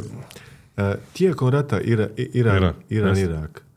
e, tada je na strani Iraka najveću pomoć ima pružilo či- čitav zapad, ne znam, Jeste. Belgija, e, Brazil je čak dao ono oružanje, Jeste. municiju, Francuska. Francuska, Španjolska. Belgija. Ja. A vamo sa Iran, ko je Iranu pomagao? Niko. Ali evo, po, po, pojavio se ovaj jedan podatak koji sam neki dan spomenuo, kao da je e, Amerika preko Izraela čak izvezla 100 miliona dolara vrijednu opremu e, u Iran dok je trajao taj iračko-iranski rat Da, da. Pos- kojima je, kojima je pomogla da produži Jeste, tako nisu prekršili embargo, a prodali su oružje. a kao onaj sav ovaj novac koji je Iran dao Americi, Mhm. ovih 100 milijuna dolara, kao Amerikanci da to okrenuli u Ni- u Nikaragu dole ovim njim kontra, kontrašima. Jeste, Norijege ekipa. Norijegu ekipu koju jesu. Pa da, pa to su te igrice, to ti ne možeš vjerovati. Ko zna šta se danas događa, zaista. Možda ćemo znati za neke situacije iz Ukrajine, iz ovoga sada Da, da, u, da. sje- u Crvenom moru situacije, znači šta se događa. Možda ćemo saznati tek za 20 godina šta je prava pozadina priče. Jer ja koliko vidim, evo sad ćemo se malo referirati, samo ćemo se vratiti na ovaj sad Huti ovo. Znači šta je ovdje pokazalo se? Pokazalo se znači slabost, ogromna slabost Sjedinjenih američkih država koja svakim danom postaje sve veća. Znači oni ne mogu riješiti prolaz. Ne mogu da riješe prolaz. Tu se znači brodovi gađaju. Oni bi do sada, mislim, kakvu ovo poruku ostavlja ostatku svijeta? Klasični pirati, ono, Klasični predsjednički pirat brod koji- u međunarodnim vodama. E, znači, 92. Amerikanci bi je stukli da ne bi znali ovi za sebe. Ja. A ja ne znam šta se sad događa. Sad oni kreću u neku akciju koju italijani odbijaju, kao nećemo mi u akciju. Idu oni Britanci. Na zapadu je neki problem Da, da. u relacijama. Sad se javlja neki Trump koji kaže Europi, ako vas sutra napadnu Rusi, mi vas nećemo braniti. Mi Ja, ćemo izaći iz NATO. Ja, ćemo, izaćemo iz NATO-a, ko vas šiša. Znači, nekakvo se, nešto se događa, neka evolucija. A ovo, ono što je rekao jedan analitičar jednih, jednog časopisa, to je genijalno podvuko. Ovo sada što se dešava u ovom Crvenom moru, to je iranska akcija. Huti su proksi ratnici Irana. Ovi im isporučuju najnovije naoružanje, rakete, projektile, sve. Huti su srušili F-15 Saudijske Arabije. Da, da, po- Jedini F-15 Do duše pogodili su ga, jel pao, ne znam. pa eto, gubitak. Uglavnom, znači, Huti djeluju kao da su kao da su ruska vojska. Znači, toliko su opremljeni ono, za rat, primjerice, ili ukrajinska vojska. Evo, Saudijska Arabija uz pomoć svojih najmodernijih aviona, borbene tehnike, Ništa sve što su i Amerikanci dali, ne može im ništa. Ništa. Ovi, znači, A ucijenjuju- ratuju već koliko, par godina dole s njima. Pa da, ugrozili su transport raznih roba. Od mobilne tehnologije, koja većinom dolazi iz Južne Koreje, tuda, preko japanskih zamrznute hrane, ne znam čega, iz Australije, grožđe. Znači sve ono što dolazi, Pa većinu toga okrenuto preko, preko ispod Afrike. jeste, sad ide ogromni trošak. Pa tako je. I oni sad na ovaj način ucijenjuju svijet. Ovo je kupovanje vremena, dok Iran ne proizvede svoj prvi nuklearni projekt. Na ovaj način se odvraća pozornost. Vrlo jednostavno rješenje. Ja bi zaključio ovu emisiju E, jednom ali mis. za, za, zaključit ćemo sa američkim a, F-14-kama. Kada su oni povučeni iz upotrebe? I šta 2006. su s njima uradili s ovim ostalim? 2006. su povučeni iz upotrebe i oni su ih sve raštelovali, razmontirali, neke su ostali na displeju, na mjestima negdje na bazama Kao piše da je oko 150 i po muzejima ostalo. Jeste, ali su svi Ogoljeni. dote onesposobljeni da ne bi slučajno rezervni dijelovi došli sada do Irana. A ovo što je ostalo operativno uništeno je Uništeno presama i Presama, razrezano. Nekoliko ih ima na nekim grobljima američkih aviona diljem SAD-a u tako očajnom stanju, samo su ono kosturovi.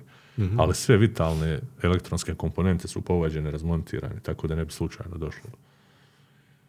I evo, znači iranski tonketi danas paraju nebom nad svojom domovinom, dok su američki u zasluženoj mirovini. I ne daje Bože, ali sve su prilike da bi opet mogli biti upotrebljeni. E, šta misliš u kakvom su sad stanju? Pa mislim da nisu, da nisu baš u dobrom stanju. Ne bi predstavljala opasnost kao... Pa mislim da bi ovaj put bilo pametno, glupo reći, ali evo u sukobu bilo pametno iskoristiti u AVAX funkcijama više nego kao lovci. Pa šta ima onda Iran? Migove 29. Aha. Ok. Nadam se da do toga nikad neće doći. Ja se isto nadam da će oni otići u zasluženu mirovinu kao stari veterani ratnici i da od ovoga neće biti ništa. Tako. Nadajmo se. Nek nam je Bog na pomoć. Gorane, hvala ti na ovom iscrpnom razgovoru. Hvala tebi na prilici. Nadam se da ste uživali u ovoj detaljnoj analizi povijesti iranskih tomketa. Naravno, ako imate pitanja ili komentara, slobodno ih podijelite na našim društvenim mrežama. Slušamo se i narednog vikenda uz neku novu epizodu. Do slušanja. Do slušanja. 07 feet. Location T1 u- uniform, approximate uniform, 28499 Line 8 to northwest, 950 meters. Final heading 090 plus or minus 20. Approximately 3000 feet uh, and left turn heading 240.